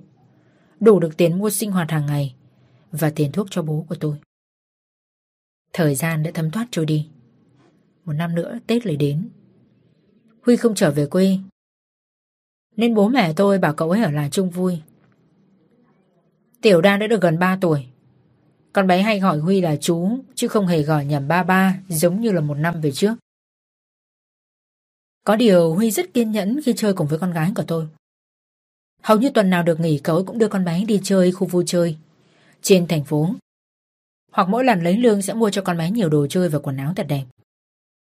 Chính vì Huy tốt như thế mà suốt mấy tháng nay bố mẹ tôi đều thủ tỉ. Tôi cái chuyện tái hôn là với Huy. Mặc dù bà không biết tôi gặp phải chuyện gì, nhưng bà vẫn nói. Huy tính cách tốt, tuy không là người có bằng cấp, nhưng tiền lương cũng ngang bằng với con. Yêu thương tiểu đa, mẹ nghĩ là con cũng đừng nên chần chừ. Năm nay con đã 30 tuổi rồi, cũng không còn trẻ trung gì nữa. Càng kéo dài thì càng bỏ lỡ cơ hội của mình thôi. Những lúc như thế tôi chẳng biết trả lời mẹ như thế nào. Nên chỉ có thể cười một cái đầy an ủi để chống chế. Chứ thật ra trong lòng tôi rất đau, rất khó chịu.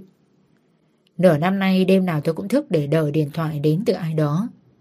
Nhưng mà tôi cứ đợi mãi, đợi mãi, người kia cũng chẳng gọi lại. Cuối cùng tôi hạ quyết tâm thay số, nắm hết mọi thứ của quá khứ và sọt rác. Bởi vì tôi nghĩ nếu thật sự Dương Thành Vũ để tôi vào mắt anh ta sẽ không lựa chọn im lặng như thế này. Một ngày vào tháng 3 tôi vừa đến công ty làm thì đồng nghiệp bên cạnh đưa cho tôi một quyển tạp chí. Cô ấy hổ hởi nói chuyện. An, cô có tin người này có tin được là anh ta 36 tuổi không? cô thì ai mà chẳng đẹp. Sao thế? Lần này lại là anh Giang Đông Gun hay là anh nào? Cô bạn kia la ai oán. Dí cuốn tạp chí xuống trước mặt tôi. Còn đẹp hơn cả Giang Đông Gun cơ. Cô nhìn đi. Là ông chủ lớn của An Dĩnh đấy. Là người nước mình luôn. Thật không ngờ trong nước mình lại có người đẹp trai đến như vậy. Nghe đến hai chữ An Dĩnh, tôi không kiềm chế được mà thoảng thốt cúi đầu. Trên bìa tạp chí ấy chính là hình ảnh của Dương Thành Vũ. Tuy đã qua hơn nửa năm, nhưng mà anh ta vẫn chẳng thay đổi nhiều lắm. Vẫn rất đẹp trai, rất cuốn hút. Chỉ là tôi thấy nhức mắt vô cùng. Thậm chí còn muốn khóc. Khi đọc cái tiêu đề Ông chủ An Dĩnh cùng ngôi sao hạng A cùng nhau vào khách sạn. Ở bên cạnh, mấy nữ đồng nghiệp vẫn không ai phát hiện ra sự khác thường của tôi. Vẫn cứ tíu tít trò chuyện. Nghe nói nhá, người đàn ông này rất lợi hại. Năm ngoái An Dĩnh rơi vào bê bối. Mọi người còn tưởng một công ty lớn như vậy sẽ phá sản. Thật không ngờ, chỉ trong vòng nửa năm, anh ta đã đưa An Dĩnh trở lại quỹ đạo như cũ rồi đấy. Một người đàn ông như thế chúng ta chỉ nên ngắm nhìn chứ không nên đồng tình. Tôi nói cho cô biết, xung quanh họ đều là những người nổi tiếng. Người tầm thường như chúng ta không lọt vào mắt của họ được đâu. Không biết thì thôi, biết rồi tôi lại càng không thể nào trở lại bình thường như trước được nữa. Ngày nào đi làm cũng thất thần. Có lúc còn làm báo cáo đánh sai rất nhiều lỗi. Báo hại sếp còn tưởng là gia đình tôi có chuyện nên tâm trạng không được ổn định. Có một hôm Huy đến tìm tôi vào giờ nghỉ trưa, cậu ấy nói nếu em không quên được, Thì gọi điện cho anh ta đi. Nói rõ hết mọi thứ. Và lúc ấy, tôi chỉ có thể cười nhạt. Mắt long lanh nước. Lắc đầu. Nói cái gì? Người bỏ đi là tôi. Người gây sự là tôi. Cậu bảo tôi phải làm sao? Với cả cậu cũng thấy đấy. Tôi với anh ta đâu có quan trọng. Nếu thật sự quan trọng, An dính trở lại bình thường Sao anh ta vẫn không đi tìm tôi và gọi điện cho tôi? Nói xong tôi bật khóc nức nở. Những giọt nước mắt cùng với đau đớn cứ thế tuôn trào xuống rơi đầy mặt. Tôi dựa người vào Huy, cố gắng coi cậu ấy là một chiếc phao, để bản thân có thể thoát ra được những cơn sóng lớn dồn dập đầy đến. Tháng 9, mùa thu cũng đến. Hôn lễ của tôi với Huy cũng đã được định ngày. Bố mẹ tôi cùng với Tiểu Đa vui mừng hết sức. Vì cuối cùng tôi cũng đưa ra được quyết định cho bản thân của mình. Chỉ có điều là chẳng ai biết được. Thật ra tôi rất buồn. Thật ra lòng tôi chỉ muốn đi tìm người đàn ông kia. Dương Thành Vũ không dùng mạng xã hội. Vì thế mỗi đêm tôi chỉ có thể lén tìm những tin tức mới nhất của anh ta trên mạng. Hoặc lén bấm số điện thoại quen thuộc, Nhưng lại không dám gọi hay gửi tin. Tôi chỉ có thể ngắm nhìn chúng thật lâu, Rồi nhớ về những chuyện cũ mà chúng tôi đã có nước mắt hoen lệ đầy mặt. Chỉ còn vài ngày nữa là sẽ đến ngày cưới. Nhưng tôi vẫn đi làm nên không tránh được những lời trêu chọc của đồng nghiệp. An à, cô không ở nhà làm cô dâu đi. Còn đi làm cái gì nữa? Sếp bảo ưu tiên cho cô nghỉ phép nửa tháng lương đó. Đúng là gái có hơi trai có khác. Cô nhìn xem, cô 30 rồi mà trông giống như là 24 vậy. Bằng tuổi tôi mà khác tôi một trời một vực. Tôi đau lòng quá mà. Tôi lặng thinh, một lúc sau mới lên tiếng. Mọi phụ nữ vẫn nên tìm chồng là người yêu mình hơn là mình yêu anh ta. Như vậy cuộc sống hôn nhân sau này mới không cảm thấy quá mệt mỏi, có đúng không? Những người đồng nghiệp nghe xong thì gật gù. Chẳng ai hiểu tôi đang nói cái gì cả. Chỉ biết gật đầu lia lịa rồi ai trở về chỗ đó làm việc. Bỗng nhiên lúc này xếp tôi đẩy cửa đi vào. Ông ấy gọi tôi với giọng gấp gáp. An, có người tìm cô đây này. Tôi vội vàng xoay người. Đôi mắt bỗng nhiên ửng đỏ và chảy xuống từng giọt lệ. Cổ họng ngàn đắng. Mắt cứ nhìn vào hình bóng đang đi lại phía mình không hề chớp. Cho dù lúc này mọi thứ đều đã nhòe. Người đàn ông kia tôi rất quen thuộc. Anh ta chẳng kiêng rẻ ai cả. Thậm chí ánh mắt còn mang theo sự vấn nộ. Từng bước khập khánh bước đi. Đến khi đứng trước mặt tôi rồi, người đó mới vung tay, ném chiếc thiệp cưới xuống mặt bàn trước mặt tôi và giọng nói đanh lại. Gan em cũng lớn quá nhỉ. Một năm xa cách, tôi đã vô số lần nghĩ đến cảnh tôi với Dương Thành Vũ trùng phùng với nhau. Tâm trạng của cả hai sẽ như thế nào? Giả vờ như không quen biết. Hay tôi sẽ khóc nức ngạn lên, rồi chửi bới anh giống như những người con gái mới biết yêu lần đầu. Hay là chúng tôi sẽ chỉ nhìn nhạt rồi hỏi nhau. Dạo này anh em có khỏe không? Thế nhưng hiện tại, mọi thứ lại không hề giống với những gì mà tôi đã suy nghĩ. Người đàn ông trước mặt của tôi tính cách vẫn trầm ổn giống như trước kia. Khi tức giận, đáy mắt sẽ hiện lên từng cơn sóng ngầm cuộn trào. Lướt một cái, đủ sức nhấn chìm tôi và tạo cho tôi bao nhiêu áp lực. Tôi hỏi em đấy, em không nghe thấy hay lại giả điếc? Mọi người xung quanh đều mắt chữ O và mồm chữ A nhìn tôi với Dương Thành Vũ như một sinh vật lạ. Mà tôi thì có cứng rắn đến mấy trước tình cảnh như thế này vẫn không thể nào đỏ mặt. Tôi khẽ mấp máy. Chúng ta đi ra ngoài nói chuyện. Nói xong tôi liền đẩy ghế đứng dậy. Dồn hết can đảm của mình, ngước mắt lên nhìn người đàn ông đứng ở trước mặt. Sở dĩ tôi hoảng hốt và khẩn trương như thế này Là vì tôi hiểu quá rõ Tính cách của Dương Thành Vũ. Nếu tôi lựa chọn im lặng Hay tôi lựa chọn phớt lờ, Thì những chuyện tiếp theo đó sẽ không yên ả mà trôi qua được. Em cũng biết sợ. Dương Thành Vũ hừ lạnh. Anh càng nhìn tôi thì càng khiến cho tôi trở nên luống cuống, môi lấp liếm. Chỗ này không tiện, có được không? Tôi nhẹ giọng hết sức có thể. Mà ở đối diện Dương Thành Vũ hiển nhiên chẳng thèm để ý cũng như quan tâm biểu cảm của tôi. Sắc mặt vẫn nặng nề chẳng nhẹ vơi đi được một chút nào. Hải tôi lại phải một lần nữa xuống nước năn nỉ. Em... Dương Thành Vũ Anh cũng nên che một chút mặt mũi chứ Lần này tôi nói xong. Một giọt lệ cũng chẳng ngăn được, Nên cứ vậy chảy dài trên má. Có lẽ chính điều ấy đã khiến cho người đứng trước mặt tôi kìm nén được cơn giận. Anh nói. Tôi nhất em nên giải thích mọi chuyện. Nói một câu như ra lệnh. Dương Thành Vũ xoay người đi thẳng ra bên ngoài. Mà tôi lúc này thì Bị đồng nghiệp bao vây, Mỗi người hỏi tôi một câu. Đó không phải là ông chủ của An Dĩnh sao? Sao cô lại quen được người như thế hả An? Đừng nói với tôi đó là người tình của cô đấy nhá. Trời ơi, số cô đúng là được ông trời yêu ái mà. Nhanh đi đi, nhanh lên. Yêu nhau thì về với nhau. Đừng có giận dỗi rồi lấy người khác. Thảo nào cứ nhắc đến chuyện đám cưới cô lại ủ rũ như thế. Hóa ra là lấy người mình không yêu. Thật là chớ trêu mà. Cứ thế người nọ chen chúc người kia. Tôi phải mất một lúc mới có thể thoát được sự tò mò của họ và đi ra ngoài. Lúc xuống sảnh, tôi nhìn Dương Thành Vũ đã ngồi trong xe hút thuốc lá. Bộ dạng tùy ý, Không nắm rõ được tâm tình. Chỉ thấy anh liếc mắt nhìn tôi và nói, Lên xe đi. Vẫn cái giọng điệu ra lệnh cho người khác. Tôi chán chẳng muốn chấp nhặt với anh, Nên ngoan ngoãn ngồi vào. Đợi đến khi cài xong dây an toàn, Người đàn ông bên cạnh liền lái xe lao thẳng ra bên ngoài. Sau đấy dừng lại một nhà hàng Có thể nói là sang trọng nhất của thành phố. Dương Thành Vũ thuê một căn phòng VIP Sau khi nhận thẻ, Anh đi trước, Còn tôi đi theo sau lên tầng. Lúc cánh cửa đóng, Anh ngồi nhàn nhã ở ghế. Mắt nhìn đồng hồ, Rồi lại nhìn tôi. Lúc này mới nói. Em có nửa tiếng để giải thích tất cả mọi chuyện đấy. Tôi cáo ghế ngồi xuống đối diện với Dương Thành Vũ. Tuy trong lòng có một chút khẩn trương, Nhưng vẫn có thể kìm nén che giấu được. Giải thích chuyện gì? Anh đùng đùng xuất hiện trước mặt em. Không nói không rằng làm đảo lộn cuộc sống của em. Giờ anh lại bắt em giải thích. Em giỏi rồi. Rời xa tôi một năm, Bây giờ mồm mép cũng lanh lợi luôn rồi nhỉ? Tôi nhìn thẳng vào mắt của Dương Thành Vũ. Chỉ thấy trong đó hiện lên hình ảnh của mình. Vừa buồn bã, Vừa mong chờ, Thậm chí còn có một chút khẩn trương. Anh về đây làm cái gì? Tôi không nắm rõ.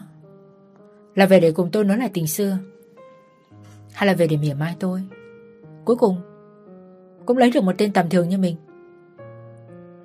Cái đó. Nếu anh gọi em đến đây chỉ để nói những chuyện như thế này, Anh nghĩ chúng ta không có gì để nói đâu. Bây giờ mỗi người đều có cuộc sống riêng. Hà cớ gì phải bới móc quá khứ lên Để đào lộn mọi thứ chứ? Dương Thành Vũ gửi tàn thuốc xuống sàn, Anh nhớn mày. Em bao nhiêu lớn rồi Mà còn cần tôi phải nói rõ ra mọi thứ? Trần Thủy An một năm trước tôi đều em đến thành phố A, Em không đồng ý. Sau đó nhân tôi không có ở thủ đô. Em lại dám trốn cùng với cái tên kia về đây sinh sống. Rồi bây giờ là cả cưới nhau nữa. Có cưới hay không cũng là chuyện của em. Cũng không phải là chuyện của anh. Dương Tổng, Đều là người lớn hết rồi. Em đã quyết định thì em cũng sẽ suy nghĩ. Em Tôi nghẹn họng mất máy từng lời. Muốn chính mình cứng rắn nhưng lại không làm được. Mỗi lần ở trước mặt người đàn ông này, Bao nhiêu phòng bị của tôi đều bị anh ta nhìn thấu và bắt được. Chẳng cần dọa nạt, Chẳng cần nói nhiều. Liếc một cái, Tự tay tôi phải giơ tay đầu hàng. Em có chắc là lòng mình như thế không? Em có chắc là em không nhớ tôi không? Tôi lắc đầu và Dương Thành Vũ lại nói, Em đừng có nói dối. Trần Thùy An Tâm tư em như thế nào? Tôi đều nhìn thấy rất rõ. Em lừa mình làm cái gì? Đúng. Tôi là tự mình đang lừa mình. Nhưng mà không như thế, Thì tôi có thể làm được gì đây? Tôi đã 30 tuổi. Tôi không phải là cô gái đôi mươi. Được nếm vị ngọt, Liền cứ thế chìm đắm. Tôi đã trải qua sự đổ vỡ. Tôi đã trải qua đau lòng. Tôi có con gái. Và cái mà tôi mong muốn nhất chính là tôi muốn Tìm cho Tiểu đan một người ba, Tìm cho bố mẹ một người con rể. Và Huy Lại hoàn toàn là người có thể đáp ứng được những điều đó. Yêu hay không yêu Thì sau hôn nhân, Mọi thứ cũng đều sẽ phải bẩn bỉu với cơm áo gạo tiền. Sẽ phải nhìn sắc mặt nhau mà sống.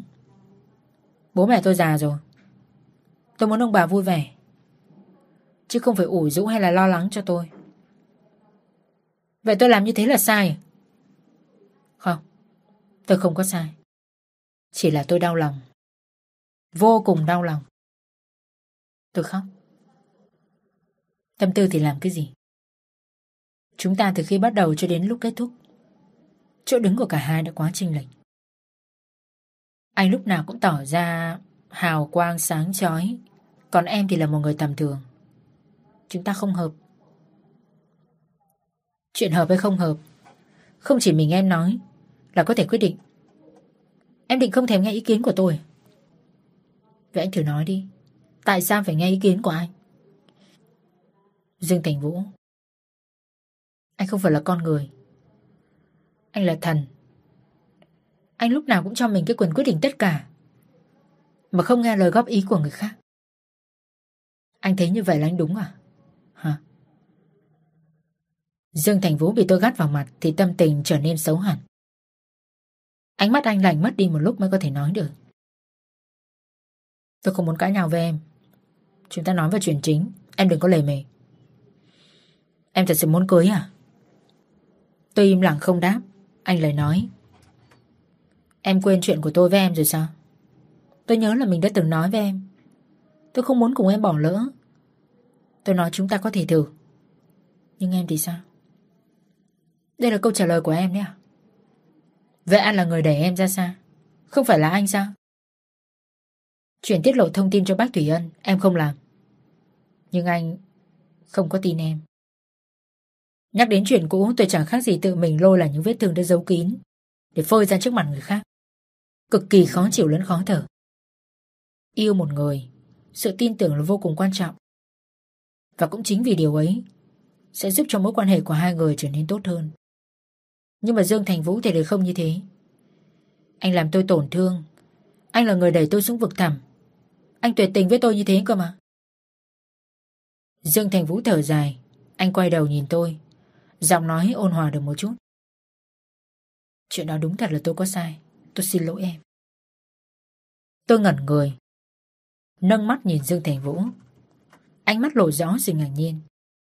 Phải biết Người đàn ông này là một người không hề dễ dàng thỏa thuận với người khác. Nói chuyện nhẹ nhàng đó là một chuyện vô cùng khó rồi. Chứ đừng nói là xin lỗi. Vậy mà không ngờ, Hôm nay anh lại chấp nhận bỏ hết sĩ diện của mình xuống. Ở nói lời đó với tôi. Em cũng biết là Lúc ấy tôi đang rất đau đầu về vụ dự án của đô thị phía Bắc. Cho nên tâm tình tôi có một chút đảo lộn. Chính vì thế khi nhìn thấy cái mail được gửi từ máy tính của em, Tôi đã không kiềm chế được cơn giận của mình. Thật ra lúc ấy tôi cũng hiểu được Sự căng thẳng của người đàn ông này là như thế nào. Nên tôi không hề trách anh, Bởi vì tôi biết. Một ngày nào đó sau khi bình tĩnh lại, Anh nhất định sẽ tìm ra được điểm đáng ngờ. Nếu không, Anh đã không nhẹ nhàng với tôi. Còn chuyển công tác cho tôi sang thành phố A để lánh nạn. Có trách. Thì trách tôi tùy hứng, Không chấp nhận được việc anh gặp khó khăn lên đẩy mình đi. Nên đùng đùng trở về thành phố. Để rồi mọi chuyện rắc rối như thế này. Cũng tất cả không phải là lỗi của anh. Cả hai chúng ta đều có lỗi. Dương Thành Vũ thở hắt ra một hơi.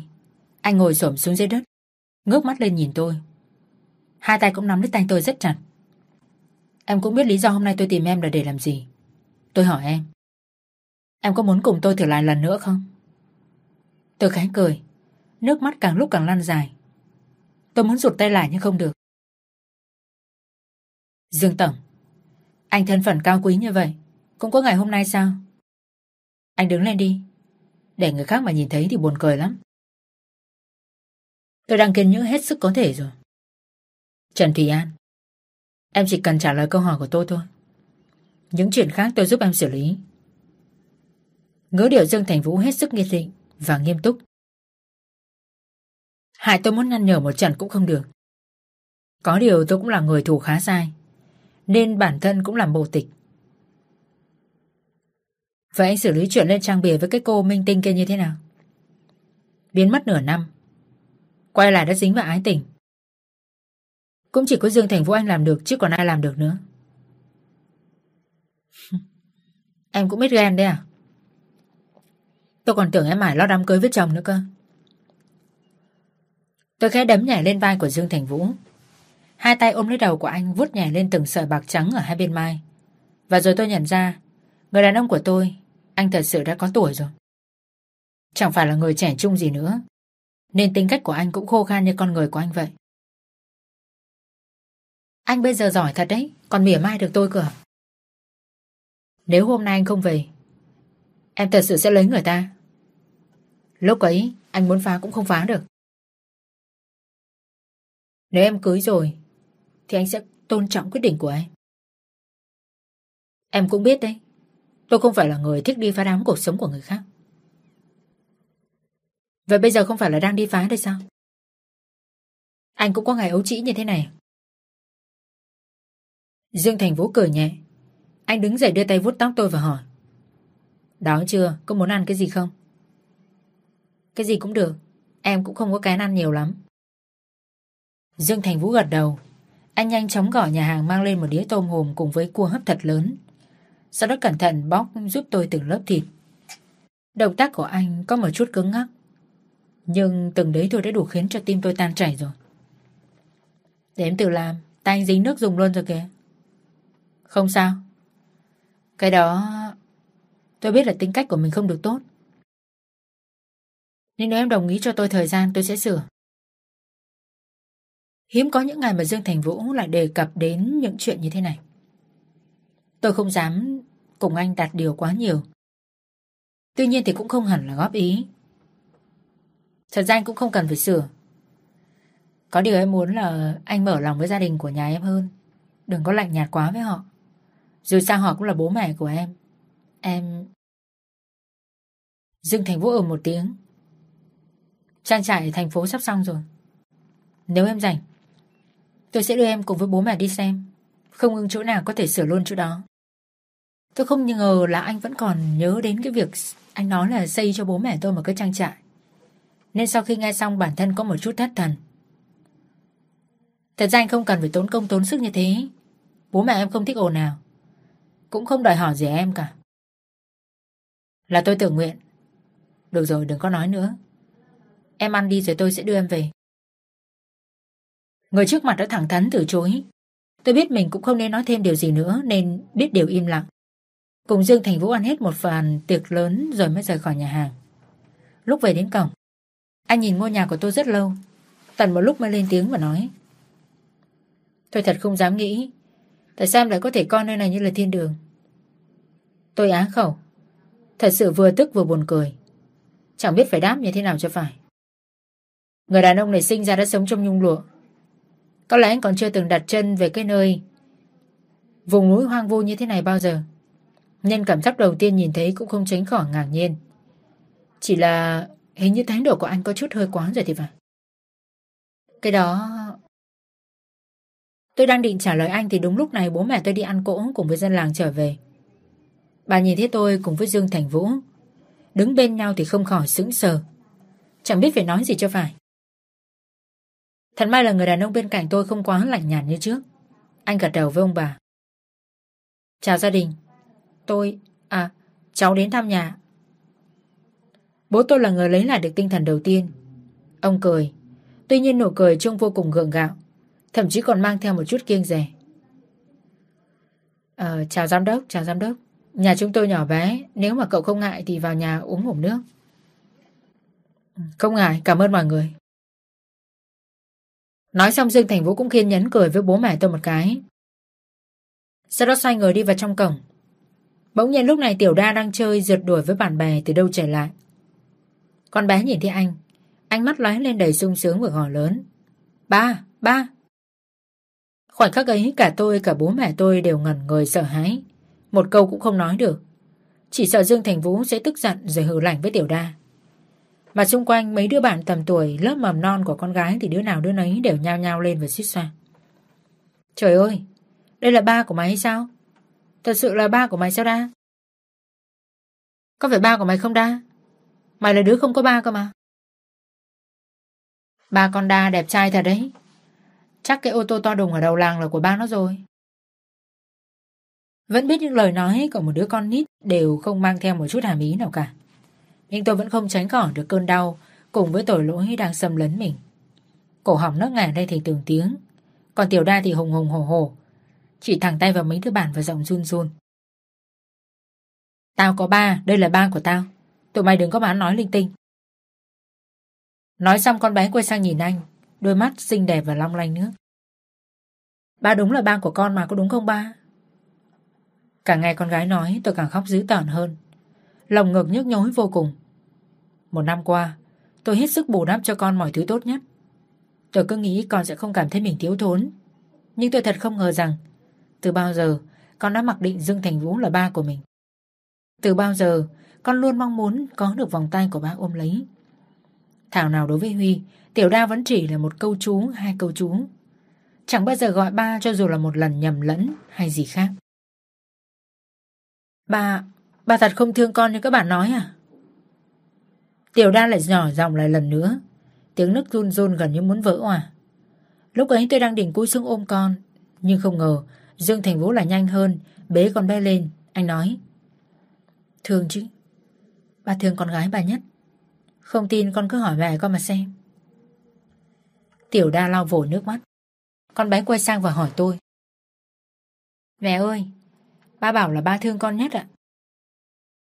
Tôi khá mỉm cười. Chẳng biết phải nói như thế nào với con gái ngoài việc nắm tay con theo anh đi vào bên trong nhà. Lúc này Dinh Thành Vũ cũng thả lòng tâm tình của mình hơn. Anh kiên nhẫn ngồi chơi với Tiểu Đa trước trọng tre trước hiên cửa. Còn tôi thì... Cùng với bố mẹ của tôi đi làm cơm chiều.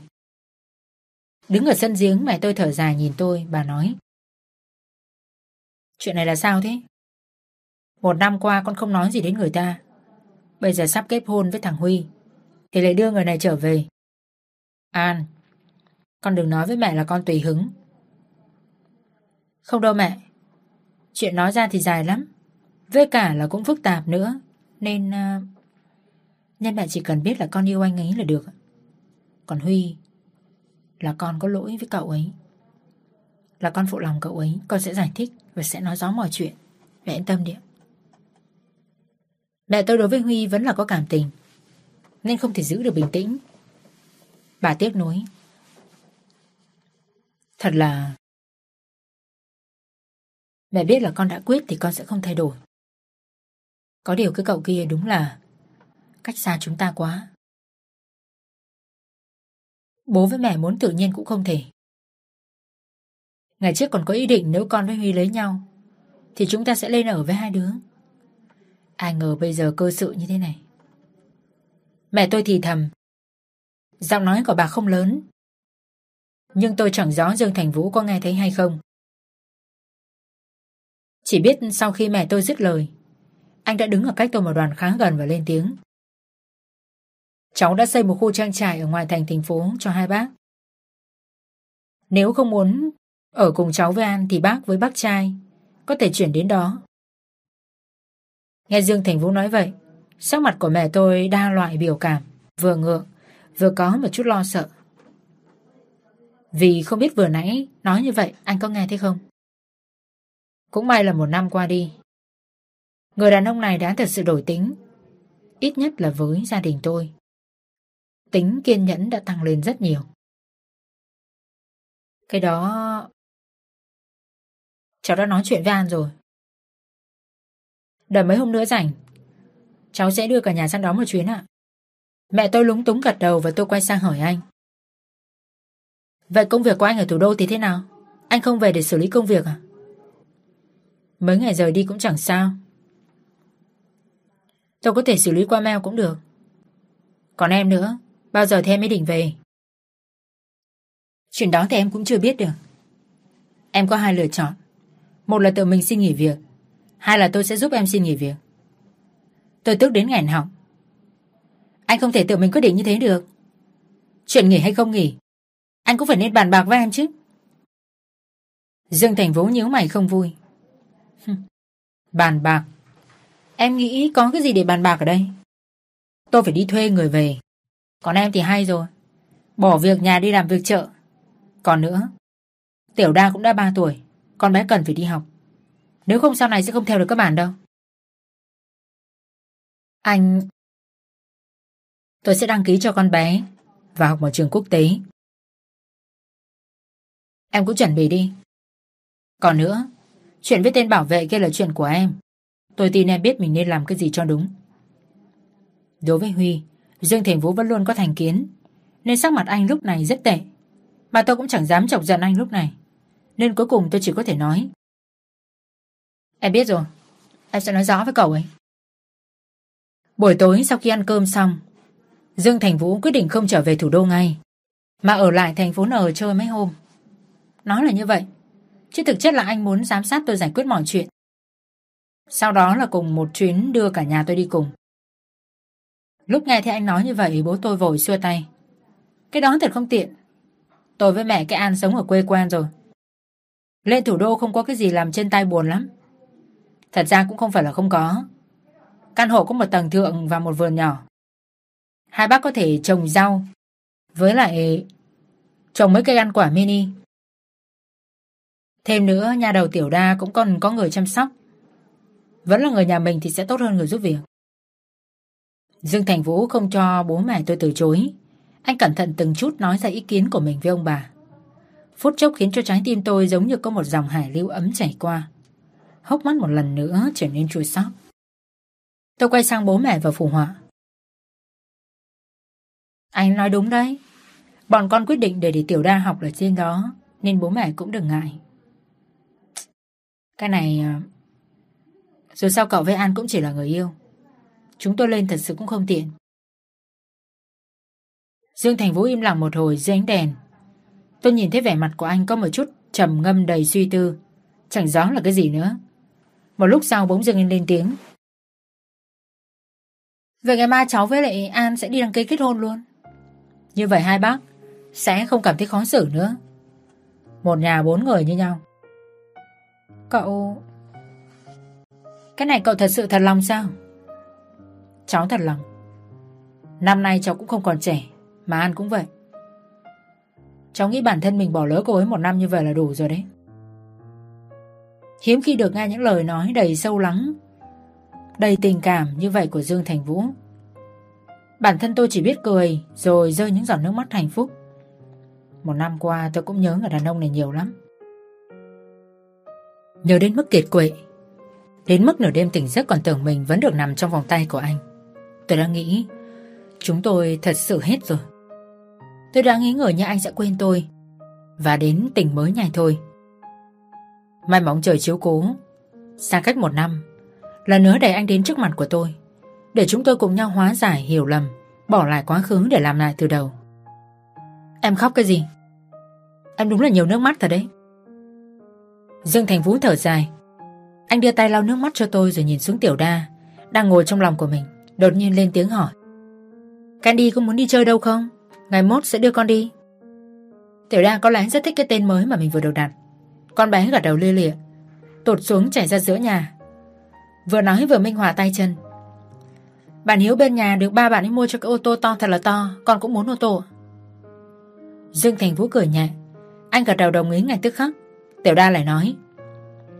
Còn nữa, Bạn ấy khoe bố bạn ấy mua nhà lớn ở trên thành phố. Ba, Con cũng muốn có nhà lớn. Nhà ông bà nhỏ, Ngày nào tụi nó cũng cười con ạ. Từ khái vì cười. Bố mẹ tôi cũng không nhìn được mà cười lớn. Tuy nhiên ông bà vẫn không quên nạt con bé. Con đừng có nghịch nữa, Muộn rồi đấy. Bây giờ là phải đi ngủ thôi. Tiểu đa vùng vằng. Con không muốn đi theo ba vào nhà đâu. Con muốn nhà lớn, Con cũng muốn có nhà lớn cơ. Nhìn một màn như vậy, Dương Thành Vũ không khỏi nâng khóe môi. Anh hơi cúi người nhìn con bé, Cất giọng dối dành. Mấy ngày nữa, Dẫn Candy đi xem nhà lớn ở đó rất đẹp. Nhất định sẽ đẹp hơn là bàn của con. Thật sao? Nhà mình sẽ lớn hơn nhà bạn Hiếu đúng không ba? Chắc chắn là lớn hơn rồi. Ừ. Ở đây sẽ không có nhà nào lớn bằng. Đảm bảo Candy sẽ chắc chắn thích. Tiểu đa có lẽ thật sự coi Dương Thành Vũ là ba. Nên sau khi nghe anh nói vậy, Con bé rất ngoan ngoãn theo ông bà đi ngủ.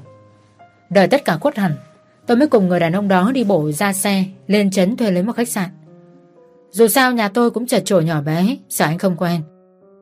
Lòng vòng một lúc cũng tìm được một nơi rất tốt. Tôi im lặng để Dương Thành Vũ dẫn mình đi lên trên phòng. Lúc cánh cửa chốt lại, Anh đột nhiên xoay người ép tôi vào tường. Sau đó cúi thấp đầu xuống, Chạm môi của mình với môi tôi. Tôi không nhìn được, Mà ngấu nghiến điên cuồng. Phía dưới đôi tay hư hỏng cũng không an phận lật vạt áo, Lướt từ eo cho đến trên ngực và bóp mạnh. Dương Tôi ú ớ muốn gọi tên anh, Nhưng vừa mở miệng thì lại cho Dương Thành Vũ cơ hội tách miệng tôi. Cắn mút môi tôi sưng tấy. Nụ hôn của anh quá cuồng nhiệt, Quá mạnh mẽ. Mọi ngóc ngách trong khoang miệng tôi dường như đều bị khai phá hết, Không để chừa lại một chút nào. Sự tấn công bất ngờ này khiến tôi cảm thấy có một luồng tê dại, Chảy từ não qua cột sống rồi đến mỏng xương cột. Anh cướp hơi thở của tôi. Chiếm thế chủ động trong cuộc làm tình này còn tôi thì chỉ biết ngoan ngoãn khổ sở chịu đựng từng sự kích thích trắng trợn. Cảm giác xuân tình sóng sánh suốt một năm không trải qua. Ngay lúc này cả cơ thể tôi đều trở nên bồng bềnh giống như trên mây. Tay anh lướt qua đến đâu, tôi cong người lên đón nhận và rên rỉ đến đó. Vòng tay đặt trên cổ cứ thế vô thức, siết chặt chẳng khác gì hưởng ứng cả. Đột nhiên lúc này Dương Thành Vũ thì thầm bên tai của tôi. Thả lỏng người ra đi em. Dưới sự trêu đùa của Dương Thành Vũ Tôi cố gắng hòa mình vào trong sự dẫn dắt của anh.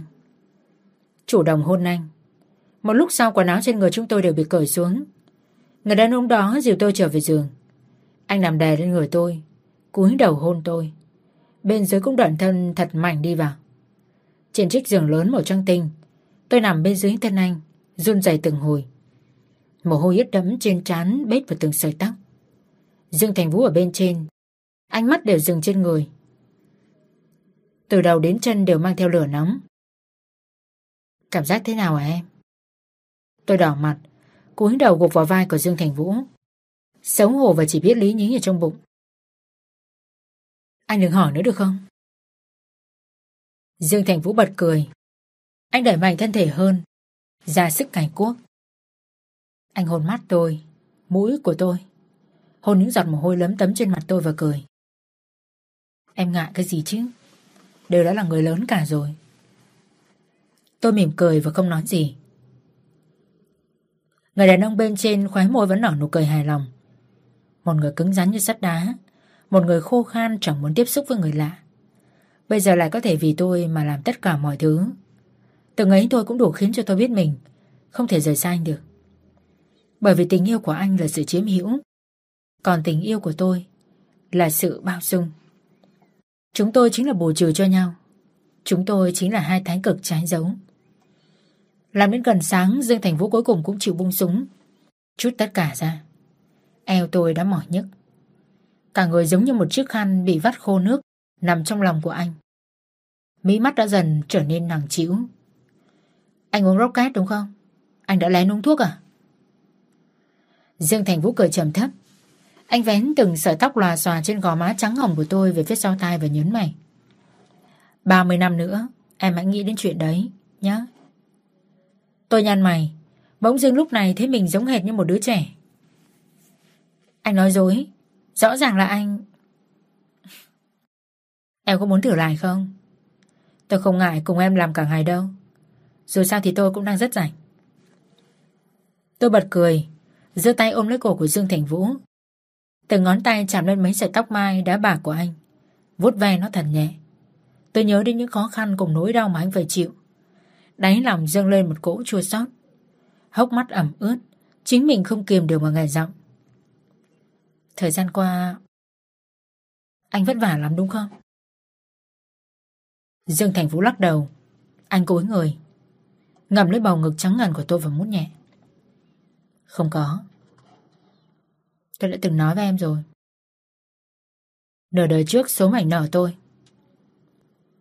Nửa đời sau, nó cũng Chẳng đủ để khiến tôi sợ nó. Một mình tôi có thể đấu được hết tất cả. Tôi hiểu chứ. Tôi hiểu kiểu người đàn ông này của tôi sẽ không bao giờ gục ngã. Nhưng một khoảng đó cũng chẳng thể nói sung sướng được. Anh mất tích một thời gian dài như thế. Không xuất hiện trước truyền thông, Hẳn là có uẩn khúc gì đó. Vậy tại sao từ lúc Em đi đến tận 3 tháng Mới thấy anh xuất hiện? Tôi mấp mái môi hỏi Dương Thành Vũ, Ngước mắt lên nhìn anh. Chỉ thấy đôi mắt đen láy của anh có một chút hơi sướng lại, Tâm tư rất sâu. Thế nhưng anh lại chỉ nói với tôi, Không có gì nghiêm trọng, Không sao hết. Em không cần phải biết đến mấy chuyện đó đâu. Tại sao anh gặp nguy hiểm, Có đúng như vậy không? Có thì mọi thứ cũng đã qua Tôi vẫn sống Và tôi vẫn ở đây với em mà Ngữ điệu của anh vô cùng bình thản. Nhưng chính vì điều ấy là khiến cho tôi khẳng định được rằng những vi vấn kia là thật. Chắc chắn khi ấy anh bị Dương Trí Thành cùng với mấy lão già kia dồn vào đường cùng. Bản thân đã rất chật vật trước nguy cơ sụp đổ của An Dĩnh. Vì vậy, anh mới lựa chọn đẩy tôi về thành phố A. Vậy mà tôi thì sao? Tôi giận anh, không tin tưởng anh và rời xa anh. Lúc anh bị thương cũng không ở cùng mà lại ở bên cạnh Huy. Tôi sao lại tệ như thế này? Càng nghĩ, nước mắt tôi rơi càng nhiều. Dương Thành Vũ ôm tôi trong lòng cũng phải thở dài. Tôi nói chứ, em 30 tuổi mà nhiều nước mắt thật đấy. Lúc nào cũng dùng nước mắt để rửa mắt. Lúc nào cũng dùng nước để rửa mắt. Em đây chính là cảm xúc. Anh là người không có cảm xúc thì làm sao mà anh biết được. Cảm xúc. Ở cái xã hội này, mỗi khi gặp khó khăn và dùng nước mắt như em, thì làm sao có thể giải quyết được mọi chuyện Tôi nói cho em biết Nếu năm ngoái tôi cũng yếu ớt như em Thì An Dĩnh cũng đã sụp đổ lâu rồi Anh Anh cả vốn lắm miệng em Em không nói chuyện với anh nữa Một năm qua Dương Thành Vũ thay đổi khá nhiều. Nhưng những thay đổi đó chỉ áp dụng với gia đình của tôi thôi. Chứ với người ngoài thì anh vẫn cứ lạnh nhạt như thế. Đặc biệt là đối với Huy. Anh hình như thật sự cảm thấy trướng mắt. Mặc dù Huy chẳng làm điều gì sai cả. Nhắc đến Huy tôi lại nhớ đến chuyện hồi sáng. Lần nữa lại quay sang hỏi Dương Thành Vũ. Cái đó... Chuyện thiệp cưới là sao thế? Sao lại có nó? Chuyện đấy tôi phải hỏi em mới đúng. Dương Thành Vũ cười như không cười. Có phải đêm hôm em ngủ, em gọi tên tôi, hay em điên cuồng nhớ tôi quá?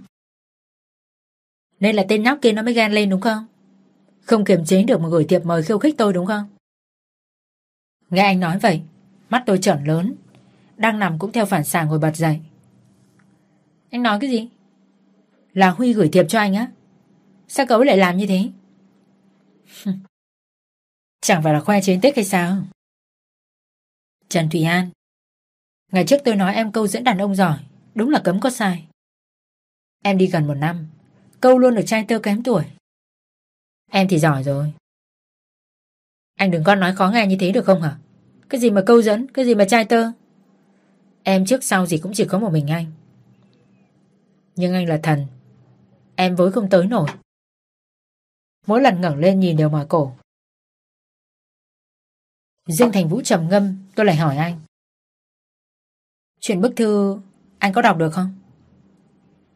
Bức thư nào? Em để lại cho tôi à? Em học viết thư từ bao giờ thế? Thật không nhận được á. Trước khi đi em đã viết cho anh, Để trên mặt bàn. Bởi vì em nghĩ còn 5 tháng tiền nhà, Anh kiểu gì cũng sẽ trở về, cho nên là Nói đến đây giọng tôi nhỏ dần. Rồi cuối cùng chẳng biết nói như thế nào nữa. Thật ra bức thư ấy cũng chẳng có gì. Lúc ấy tôi quá đau lòng nên viết hết những điều suy nghĩ. Chỉ mong người đàn ông này hiểu được. Nhưng mà nếu anh ấy không đọc được thì thôi vậy. Tâm trí thì nghĩ như vậy. Nhưng thật sự mà nói Trong lòng vẫn dấy lên một chút cô đơn, hụt hẫng. Dương Thành Vũ biết về sự tồn tại của lá thư đó. Nói vậy anh cũng chưa từng quay lại căn nhà của chúng tôi. Vậy anh đã ở đâu? Cứ nghĩ Bản thân lại càng cảm thấy buồn Nên tôi chỉ có thể cố gắng cười gượng. Đúng lúc này Thành Vũ lại nói. Cái biểu cảm của em như thế là thế nào? Chẳng phải em nói là em đợi tôi sao? Sao tôi về rồi? Em mà còn đi lấy người khác. Tôi ngẩn người. Náo bộ nhanh chóng phân tích. Tận một phút sau mới có thể nói. Anh... Anh rõ ràng là đọc được. Thật ra tôi chẳng thể nào mà nuốt được những lời buồn hôn đó. Nếu không phải là em, em nghĩ là tôi sẽ kiên nhẫn để đọc mấy cái nhảm nhí đấy à? Mặc dù lời nói đó khó nghe, nhưng lúc này tôi vui lắm rồi. Vui không kiềm được lòng nữa, nên sung sướng ôm lấy cổ của Dương Thành Vũ và thủ thị. Cảm ơn anh. Cảm ơn vì đã cố gắng hòa mình với cuộc sống của gia đình em. Tôi đã nói, tôi sẽ cố gắng thay đổi. Mặc dù sẽ có một chút khó khăn, vì tôi không sống quen cùng với người lạ Nhưng mà vì em Tôi sẽ kiên nhẫn thử Cuộc đời của tôi. 35 năm, Luôn tẻ nhạt và không có tiếng cười. Bây giờ ngẫm lại, Có một gia đình cũng tốt. Anh Anh đừng có nghĩ nhiều. Em vẫn luôn ở bên anh. Chúng ta sẽ cùng nhau bước đi. Dương Thành Vũ vuốt nhẹ tóc tôi. Sau đó chúng tôi cùng nhau chìm vào trong giấc ngủ. Đến tận buổi sáng ngày hôm sau, Tiếng chuông điện thoại réo rắt, Liên hồi. Tôi nghe thấy anh nói Cậu cứ chuyển mail cho tôi. Tôi sẽ phê duyệt cho cậu. Còn nữa Giúp tôi gọi người dọn căn biệt thự. Trang trí một phòng dành cho trẻ nhỏ 3 tuổi. Đúng rồi, càng sớm càng tốt. Ngày kia tôi sẽ về. Mọi lịch trình hãy tự sắp xếp đi. Nói chuyện một lúc anh mới tắt máy.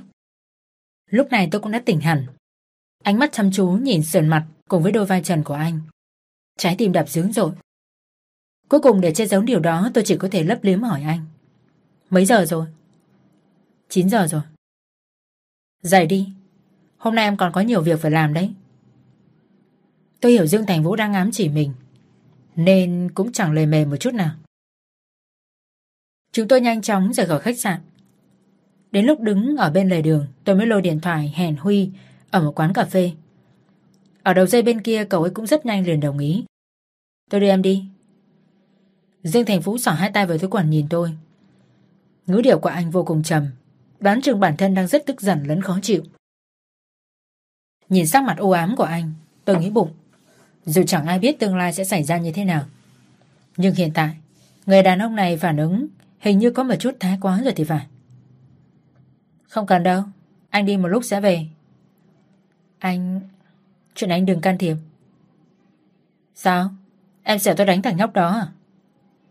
Tôi không trốn tránh mà gật đầu luôn. Đúng. Nên anh để em đi một mình đi, có được không? Em thích thì em đi đi. Dương Thành Vũ tỏ ra bực tức. Anh bỏ tao ở lại.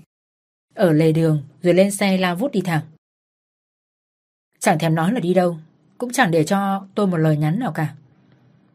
Nhìn theo làn khói trắng đầy bụi phía xa. Tôi chỉ có thể thở dài và thầm nghĩ. Có lẽ lần này người đàn ông đó thật sự bị tôi làm cho tức giận thật rồi. Không biết anh có thể kiên nhẫn đợi tôi trở về giải thích không nữa. Tiếng còi xe vang lên inh ngòi. Tôi khẽ lắc đầu thoát ra khỏi suy nghĩ vẩn vơ. Xoay người bắt một chiếc taxi đi đến điểm hẹn.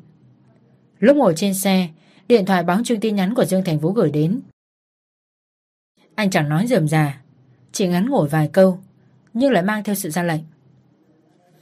Tự mình giải quyết cho nó rồi. Tôi khá mỉm cười, tắt điện thoại bỏ vào trong túi sách. Nửa tiếng sau cũng đến ở quán cà phê mà Huy hẹn. Nhìn thấy cậu ấy đang thần người ngồi trước bàn quen thuộc. Trong lòng tôi bỗng dưng nổi lên đầy cảm giác tội lỗi, xen lẫn buồn bã. Chàng thanh niên này đã 26, cũng đã trầm ổn như một người trưởng thành.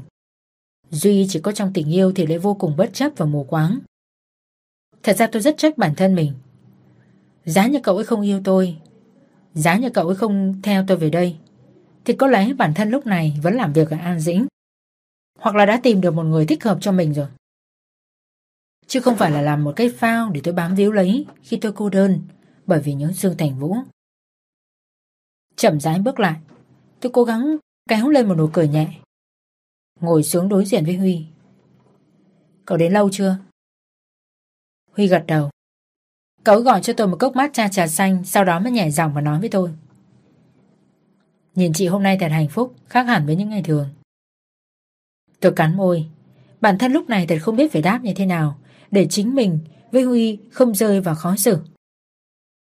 Suốt những khoảng thời gian qua, cậu ấy luôn ở bên cạnh tôi, giúp gia đình tôi và giúp cả tôi. Tôi đã nghĩ chúng tôi có thể cùng với nhau làm vợ chồng, đồng hành cùng nhau trên đoạn đường dài.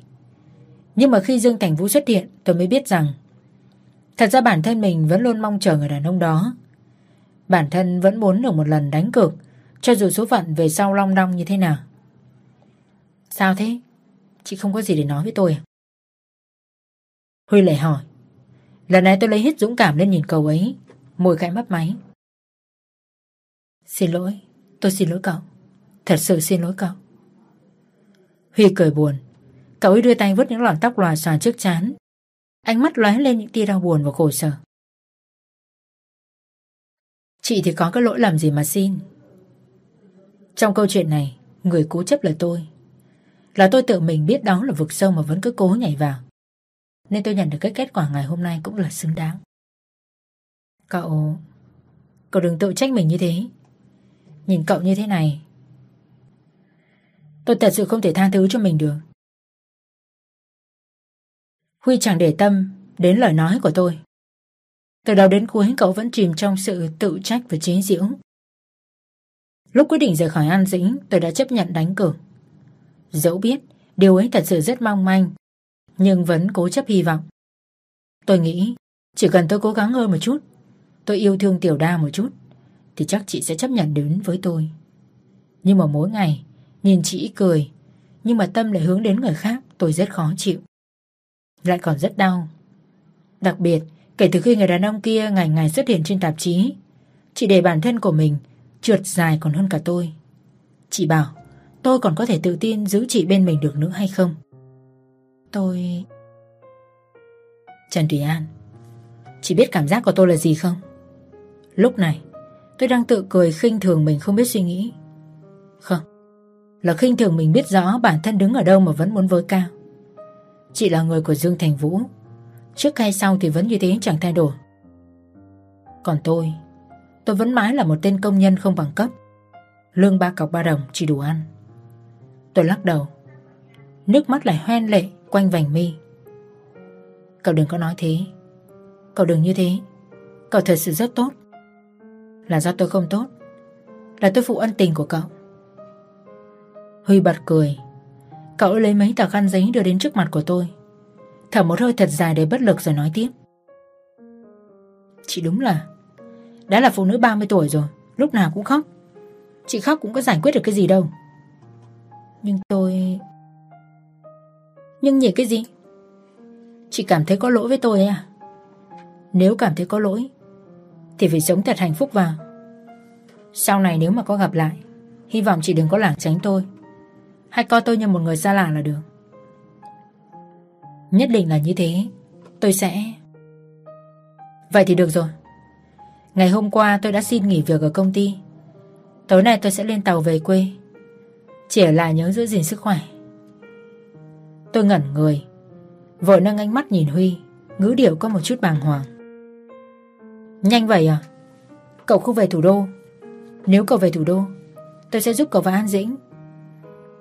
Tôi quyết định về quê. Nhà tôi có nhiều nương rẫy. Tôi về kinh doanh hoa màu cà phê cùng với anh hai. Một mình anh ấy làm cũng rất cực. Huy từng kể với tôi nhà cậu ở tỉnh, Cũng được con là khá giả. Nhưng mà về thích cái tính cách đi đây đi đó Nên mới phiêu bản lên thủ đô. Bây giờ quyết định trở về, Có lẽ điều ấy cũng không hẳn là xấu. Vậy mấy giờ cậu đi? Tôi sẽ tiến cậu. Không cần đâu.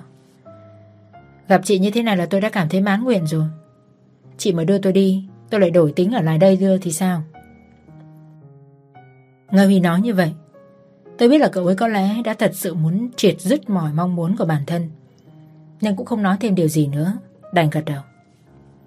Được Vậy tôi chúc cậu lên đường bình an. Sinh ra đã là người thừa kế của một công ty. Cuộc sống của tôi không có bạn bè Cũng không có hề cái gì gọi là yêu thương. Từ khi biết nhận thức cho đến lớn Tôi luôn bị ba đặt vào khuôn khổ Học hành, tư duy và nghiên cứu. Cái gì cũng không thiếu, Bởi vì ông muốn Tương lai tôi phải trở thành một người lãnh đạo xuất sắc. Sau này có thể đưa An Dính vươn lên tầm quốc tế, Chứ không phải là một kẻ yếu đuối giống như tương Nguyên. Chính vì vậy, Từ năm học tiểu học đến khi lấy bằng tiến sĩ, Tôi vẫn luôn chỉ có một mình. Chẳng biết yêu đương là gì hết. Cuộc đời của tôi trước 30 tuổi tẻ nhạt vô cùng. Sau năm 30 tuổi, Bắt đầu trông trinh Những rung động lạ thường. Lần đầu tiên tôi gặp vợ của tôi, Khi đó cô là công nhân của một công ty khác sang An Dính sửa hàng. Vì quá bức xúc việc mình bị đổ thừa, Nên hùng hùng hổ hổ một mình Đi lên phòng hội nghị để đòi công bằng.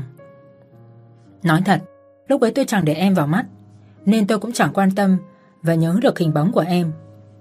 Sau này nhớ lại, Tôi cố gắng lắm mới hình dung được em thật sự rất lôi thôi Và trông quê mùa vô cùng. Lần thứ hai là Ở câu lạc bộ thiên cư. Hôm ấy tôi có một cuộc hẹn với khách hàng. Lúc đi từ nhà vệ sinh ra, Em từ đâu chạy đến chắn ngay trước mặt. Vẻ mặt cương rè đầy sợ sệt. Tôi muốn nói chuyện với anh một lúc. Nói thật lúc ấy tôi chẳng nhớ nổi em là ai cả. Mà tính cách của tôi cũng thuộc vào lại khô khan sắt đá. Cực kỳ ghét mấy cái hành động như thế này. Nên mà kệ em muốn nói. Muốn nói cái gì cũng được. Tôi cũng không để vào tai mình một từ. Thêm nữa, Công ty may đối với tôi không phải là sản nghiệp chính. Nên hoạt động ở đó như thế nào tôi cũng không nắm được. Thế nhưng chẳng hiểu sao lúc ấy, Những giọt nước mắt của em Trong lòng tôi lại hiện lên một nỗi không đành. Không đành ở đây chính là tôi đứng từ trên cao nhìn xuống dưới, Nhìn người lao động thấp kém như em phải đền bù một số tiền lớn như thế. Trong đầu đã nghĩ, Biết đến bao giờ mới đền nổi. Thế rồi tôi giúp em. Giúp em giải oan lô hàng GL Giúp em thoát khỏi những tên lưu manh ở con đường vắng lúc nửa đêm. Nói thật, Tôi cũng chẳng hiểu nổi tại sao mình lại phải giúp em cả. Thương hại, Hay là thấy em là một con gái kiên cường và có nghị lực? Sau này tôi rời thủ đô nên cũng chẳng gặp em. Trí nhớ cũng không có em ở trong đầu, Nên cái gọi là nhớ nhung thoáng qua đều không phải. Tôi làm việc tất bật với các dự án lớn nhỏ, Rồi đi công tác liên miên. Trước một cái đưa An Dĩnh từ một doanh nghiệp trung bình, Phất lên như diều gặp gió. Cũng chính lúc này, Mọi thứ mới bắt đầu trở nên rối tung. Khi mà chú hai của tôi ôm tam vọng muốn nuốt chừng tất cả. Mặc dù ngoài mặt quan hệ của hai chú cháu bình thường, Nhưng chỉ có những người của thành viên hội đồng quản trị mới biết Tôi và ông ta đấu đá nhau như thế nào. Mỗi lần nói chuyện với nhau, Không tôi thì ông ấy, Một trong hai sẽ có người bị chọc tức. Tôi vẫn còn nhớ có một hôm mình nói với chú hai như thế này. Trước khi bố cháu qua đời, Ông cũng ủy thác mọi việc, Quản lý cổ phần cho chú giữ. Bây giờ chú cũng nên đưa nó cho cháu rồi. Còn nữa, Cháu muốn tất cả toàn quyền điều hành An Dĩnh. Nó trắng ra chính là ngồi trên vị trí của chú. Còn chú, tốt nhất là nên về dưỡng giả Lúc ấy nét mặt của Dương Chí Thành thật sự rất tệ. Ông ta hận không thể một tay đá tôi xuống dưới đáy. Còn mình thì leo lên ngồi trên cái ghế chủ tịch để thống lĩnh tất cả Nhưng mà làm sao mà tôi có thể để cho ông chú đáng kính của tôi thực hiện được điều đó cơ chứ Muốn chơi với tôi Tôi nhất định sẽ chơi đến cùng để xem rốt cuộc ai mới là người có bản lĩnh. Cứ thế suốt 3 năm, tôi ngồi vị trí tổng giám đốc, nắm giữ mảng dự án cùng với marketing. Còn Dương trí Thành cùng với con trai thì quản lý những sổ sách nhân sự. Họ tuy là người thân của tôi, nhưng cũng là những kẻ thù của tôi. Nói trắng ra, mối quan hệ giữa chúng tôi cực kỳ xấu. Bất cứ lúc nào cũng có thể cắn xé nhau thành nghìn mảnh. Thế nhưng mà tôi thật không ngờ rằng vào thời điểm lục đục đó tôi lại gặp em. Hôm ấy tôi vừa tranh cãi với thành viên của hội đồng quản trị nên vô cùng mệt mỏi. Đúng lúc đi ngang qua Vinhomes nên rẽ và thăm Ngọc. Ngọc là người tình của tôi. Tôi đã bao nuôi cô ta 5 năm. Tuy nhiên là số lần ngủ cùng cô ấy cũng không nhiều. Vì tôi không hẳn chỉ có cô ta là nơi dừng chân. Ban đầu thấy em, tôi còn không nhớ nổi em là ai. Cho đến sáng hôm sau. Em đến làm việc nhà. Nhìn em kỹ một chút. Tôi mới ngờ ngờ được Hóa ra em chính là cái cô gái náo loạn tôi năm đó ở thành phố A Tuy nhiên tôi cũng chẳng nghĩ nhiều lắm Chỉ hơi sững người một giây rồi lại trở về như thường Sau này tôi cũng nhiều lần tình cờ gặp em nhưng vì công việc thường xuyên bận rộn Rồi nhiều dự án lớn nhỏ đến tay, Tôi cũng chẳng nhớ nổi được em. Cho đến một ngày, Em cùng tôi một đêm lăn lộn, Cuồng hoan trong nhục dục. Tôi mới thật sự nhớ kỹ. Lúc ấy tôi đang vô cùng tức giận Với Dương Trí Thành, Nên khi tỉnh lại nhìn thấy em nằm trên giường của mình, Bản thân chẳng kiềm chế được sự phấn nộ bùng bùng. Tôi đang nghiến em. Tôi khinh thường em. Tôi lăng mạ em. Còn em thì cũng lớn gan cho tôi một cái tát Nhìn tôi bằng ánh mắt quật cường long lanh nước Thú thật Đối với nước mắt của phụ nữ Tôi cực kỳ ghét và khinh rẻ Nên nhìn em như vậy Tôi không những không thương cảm hay thấy tội lỗi mà càng coi thường. Xung quanh tôi, từ trước đến nay, đàn bà muốn leo lên giường không thiếu. Thậm chí để đạt được mục đích, những con người thấp hèn đó không từ thủ đoạn. Trung quy cũng vì muốn được tiền của tôi thôi. Đến em tôi cũng nghĩ như thế. Nên mặc dù em tặng tôi một cái tát tôi vẫn trả tiền cho em. Nhưng mà tôi không ngờ rằng em rõ ràng thiếu thốn. Em rõ ràng cần tiền nuôi gia đình. Nhưng em lại không cần tiền tôi để cho em. Và cũng chính từ một cái đêm đó, tôi từ một người vô cùng khô khan đã ghi nhớ được hình bóng của em trong đầu. Nhìn một cái liền biết em là người như thế nào. Nhìn một cái, cũng nhớ đến một cái tát em đã tặng tôi. Ngày biết được mình bị chú hai gài bẫy, mọi chuyện vỡ lẽ, tôi mới rõ em đúng là không phải cố tình muốn leo lên giường của tôi, mà em thật sự bị oan. Và cũng chính vì lý do đó, nên khi em biết em chẳng còn việc làm tôi đã không ngần ngại. Dùng quyền đưa em vào an dĩnh. Tôi cho em một công việc đàng hoàng Cho em một môi trường để có thể phấn đấu. Đó cũng coi như là sự bù đắp cho việc tôi hiểu nhầm em rồi. Thế nhưng hình như em đối với tôi có rất nhiều sợ hãi thì phải. Ở bên ngoài nhìn thấy tôi Em trốn chu trốn lủi như thế tôi là kẻ nghiện Ở công ty gặp tôi Em giống như kiểu học sinh đi học Làm bài sai, sợ cô giáo mắng Nhiều lúc tôi còn không hiểu Tôi không làm gì em cả Em việc gì mà phải sợ như thế Tất nhiên khoảng thời gian đó tôi đối với em vẫn chưa có tình cảm hay thương thầm. Có chăng chính là em để cho tôi quá nhiều ấn tượng. Ấn tượng ở đây chính là mấy ngày đầu em làm việc rất kém. Cái gì cũng phải có người đi sau sửa lại.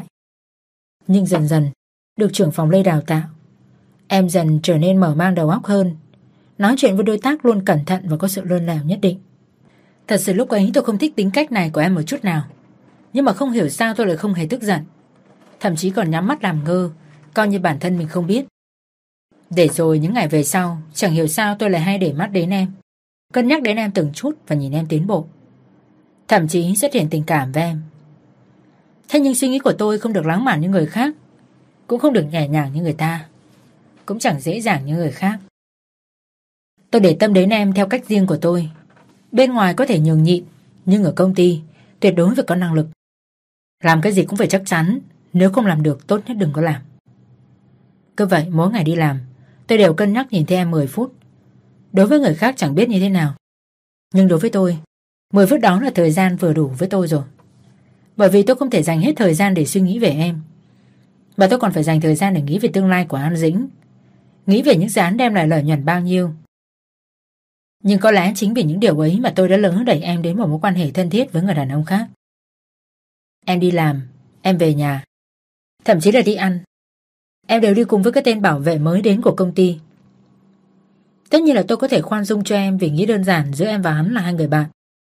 Nhưng đỉnh điểm khi hắn bị đánh Em ôm hắn rồi khóc. Tôi biết đến nước này, Mình không thể nhìn được nữa. Ngay buổi tối hôm đó, Tôi đưa em về nhà tôi, Đặt em dưới thân thể trà đạp đến phát tiết. Thân hình em rất tuyệt. Tuy đã sinh con một lần, Nhưng vóc dáng đầy đặn, Da trắng mịn màng. Sợ một cái nhất định sẽ không quên. Và sự thật là sau đêm hôm ấy, Tôi dù cứng rắn đến mấy cũng đã nghiện cái mùi vị của em nếu làm chuyện đó, cũng chỉ muốn làm với em. Chẳng muốn cùng với ai khác cả. Cứ thế chúng tôi không ai nói với ai điều gì. Không ai xác nhận mối quan hệ. Nhưng mà thi thoảng vẫn sẽ luôn đi cùng về nhau, Ngủ cùng nhau và ăn với nhau.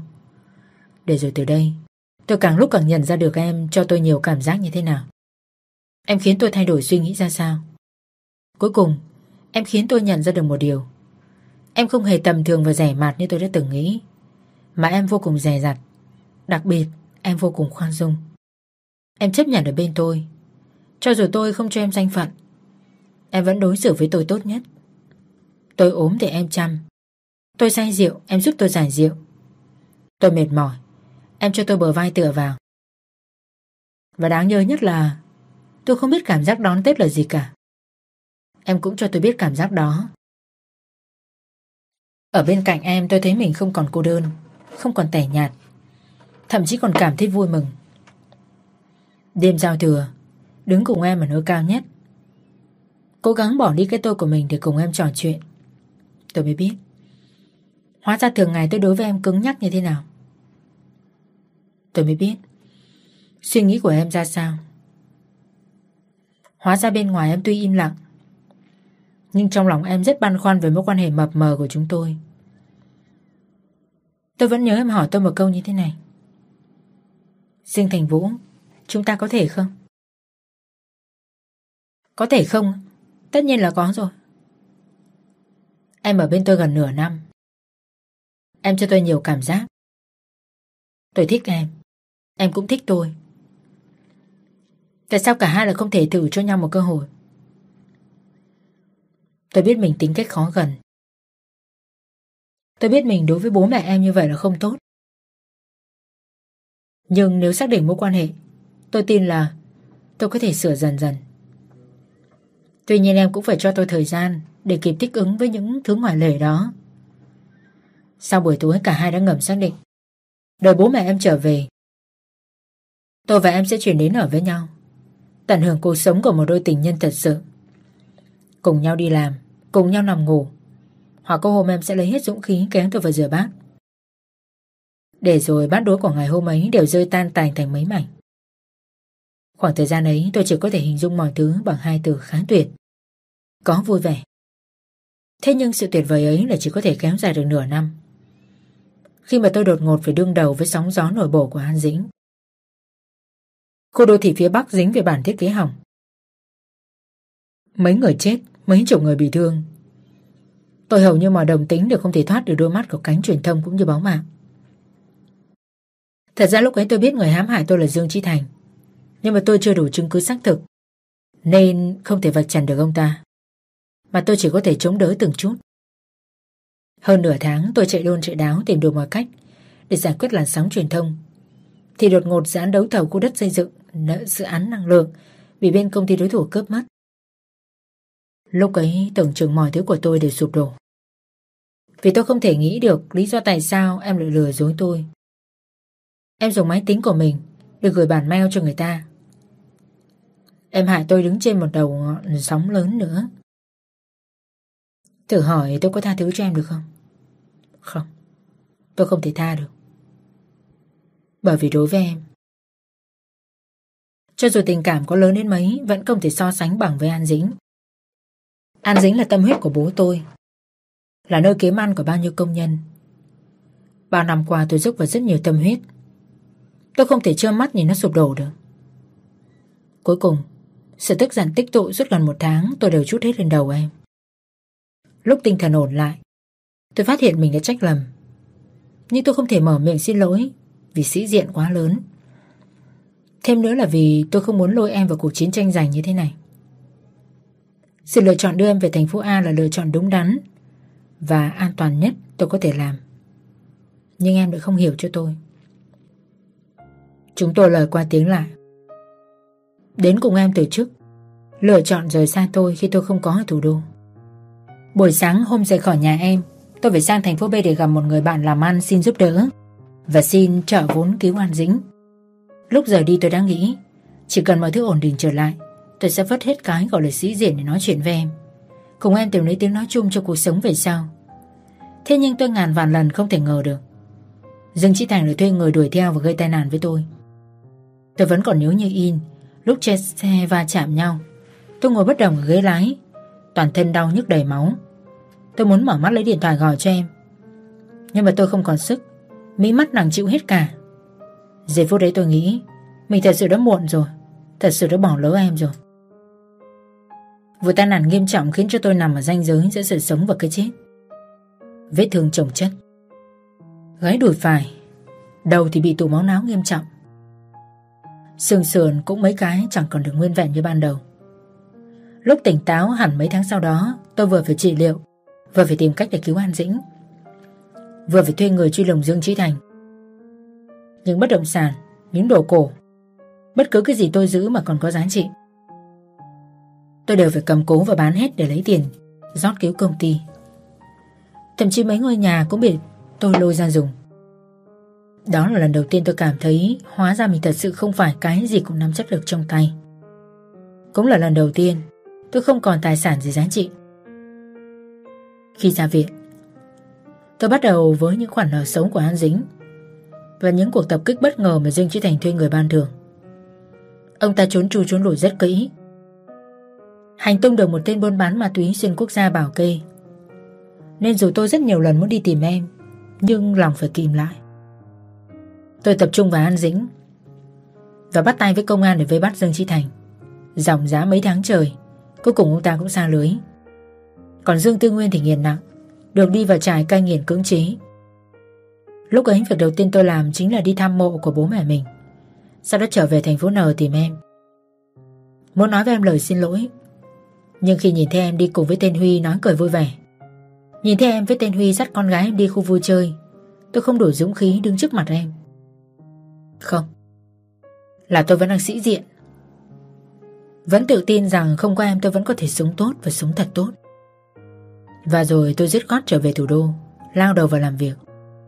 Lao đầu vào việc trị liệu, Bước chân bị di chứng của mình, Để không phải nhớ đến em. Nhưng tôi không làm được.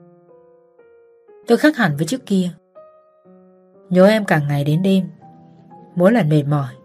Thật chỉ muốn được dựa vào em để dễ chịu hơn một chút. Thế nhưng mà tôi vẫn không đi tìm em. Cho đến một ngày, Nhìn thấy tấm thiệp đỏ được gửi từ thành phố đến văn phòng giám đốc, Tôi mới biết mình thật sự sai rồi. Sai khi cô chấp bản thân mình không có em mà vẫn sống vui vẻ.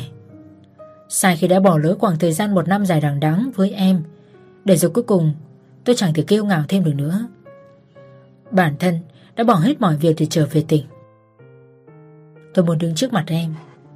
Hạ mình nói lời xin lỗi. Hạ mình hỏi em rằng, Chúng tôi có thể quay lại với nhau được không? Và hơn thế nữa, tôi muốn nói với em. Nửa đời sau, Dương Thành Vũ tôi Chỉ cần một người đàn bà như em là đủ. Quý vị và các bạn thân mến, Vậy là quý vị vừa tiếp tục đồng hành Tập cuối cùng khép lại cho cuộc đời của Trần Thúy An. Và quả là một cái kết rất viên mãn cho cuộc đời của cô ấy. Khi đã tìm được bến bờ hạnh phúc thực sự của mình với Dương Thành Vũ Một người đàn ông lạnh lùng, đẹp trai, soái ca Nhưng lại vô cùng yêu cô. Cảm ơn quý vị và các bạn đã quan tâm theo dõi. Còn gặp lại quý vị và các bạn trên kênh với nhiều bộ truyện hay và hấp dẫn khác nữa. Xin chào và hẹn gặp lại. Để ủng hộ kênh Quý vị có thể để lại bình luận cũng như chia sẻ hoặc có thể ủng hộ tài chính trực tiếp về các địa chỉ đã được ghi ở phần mô tả.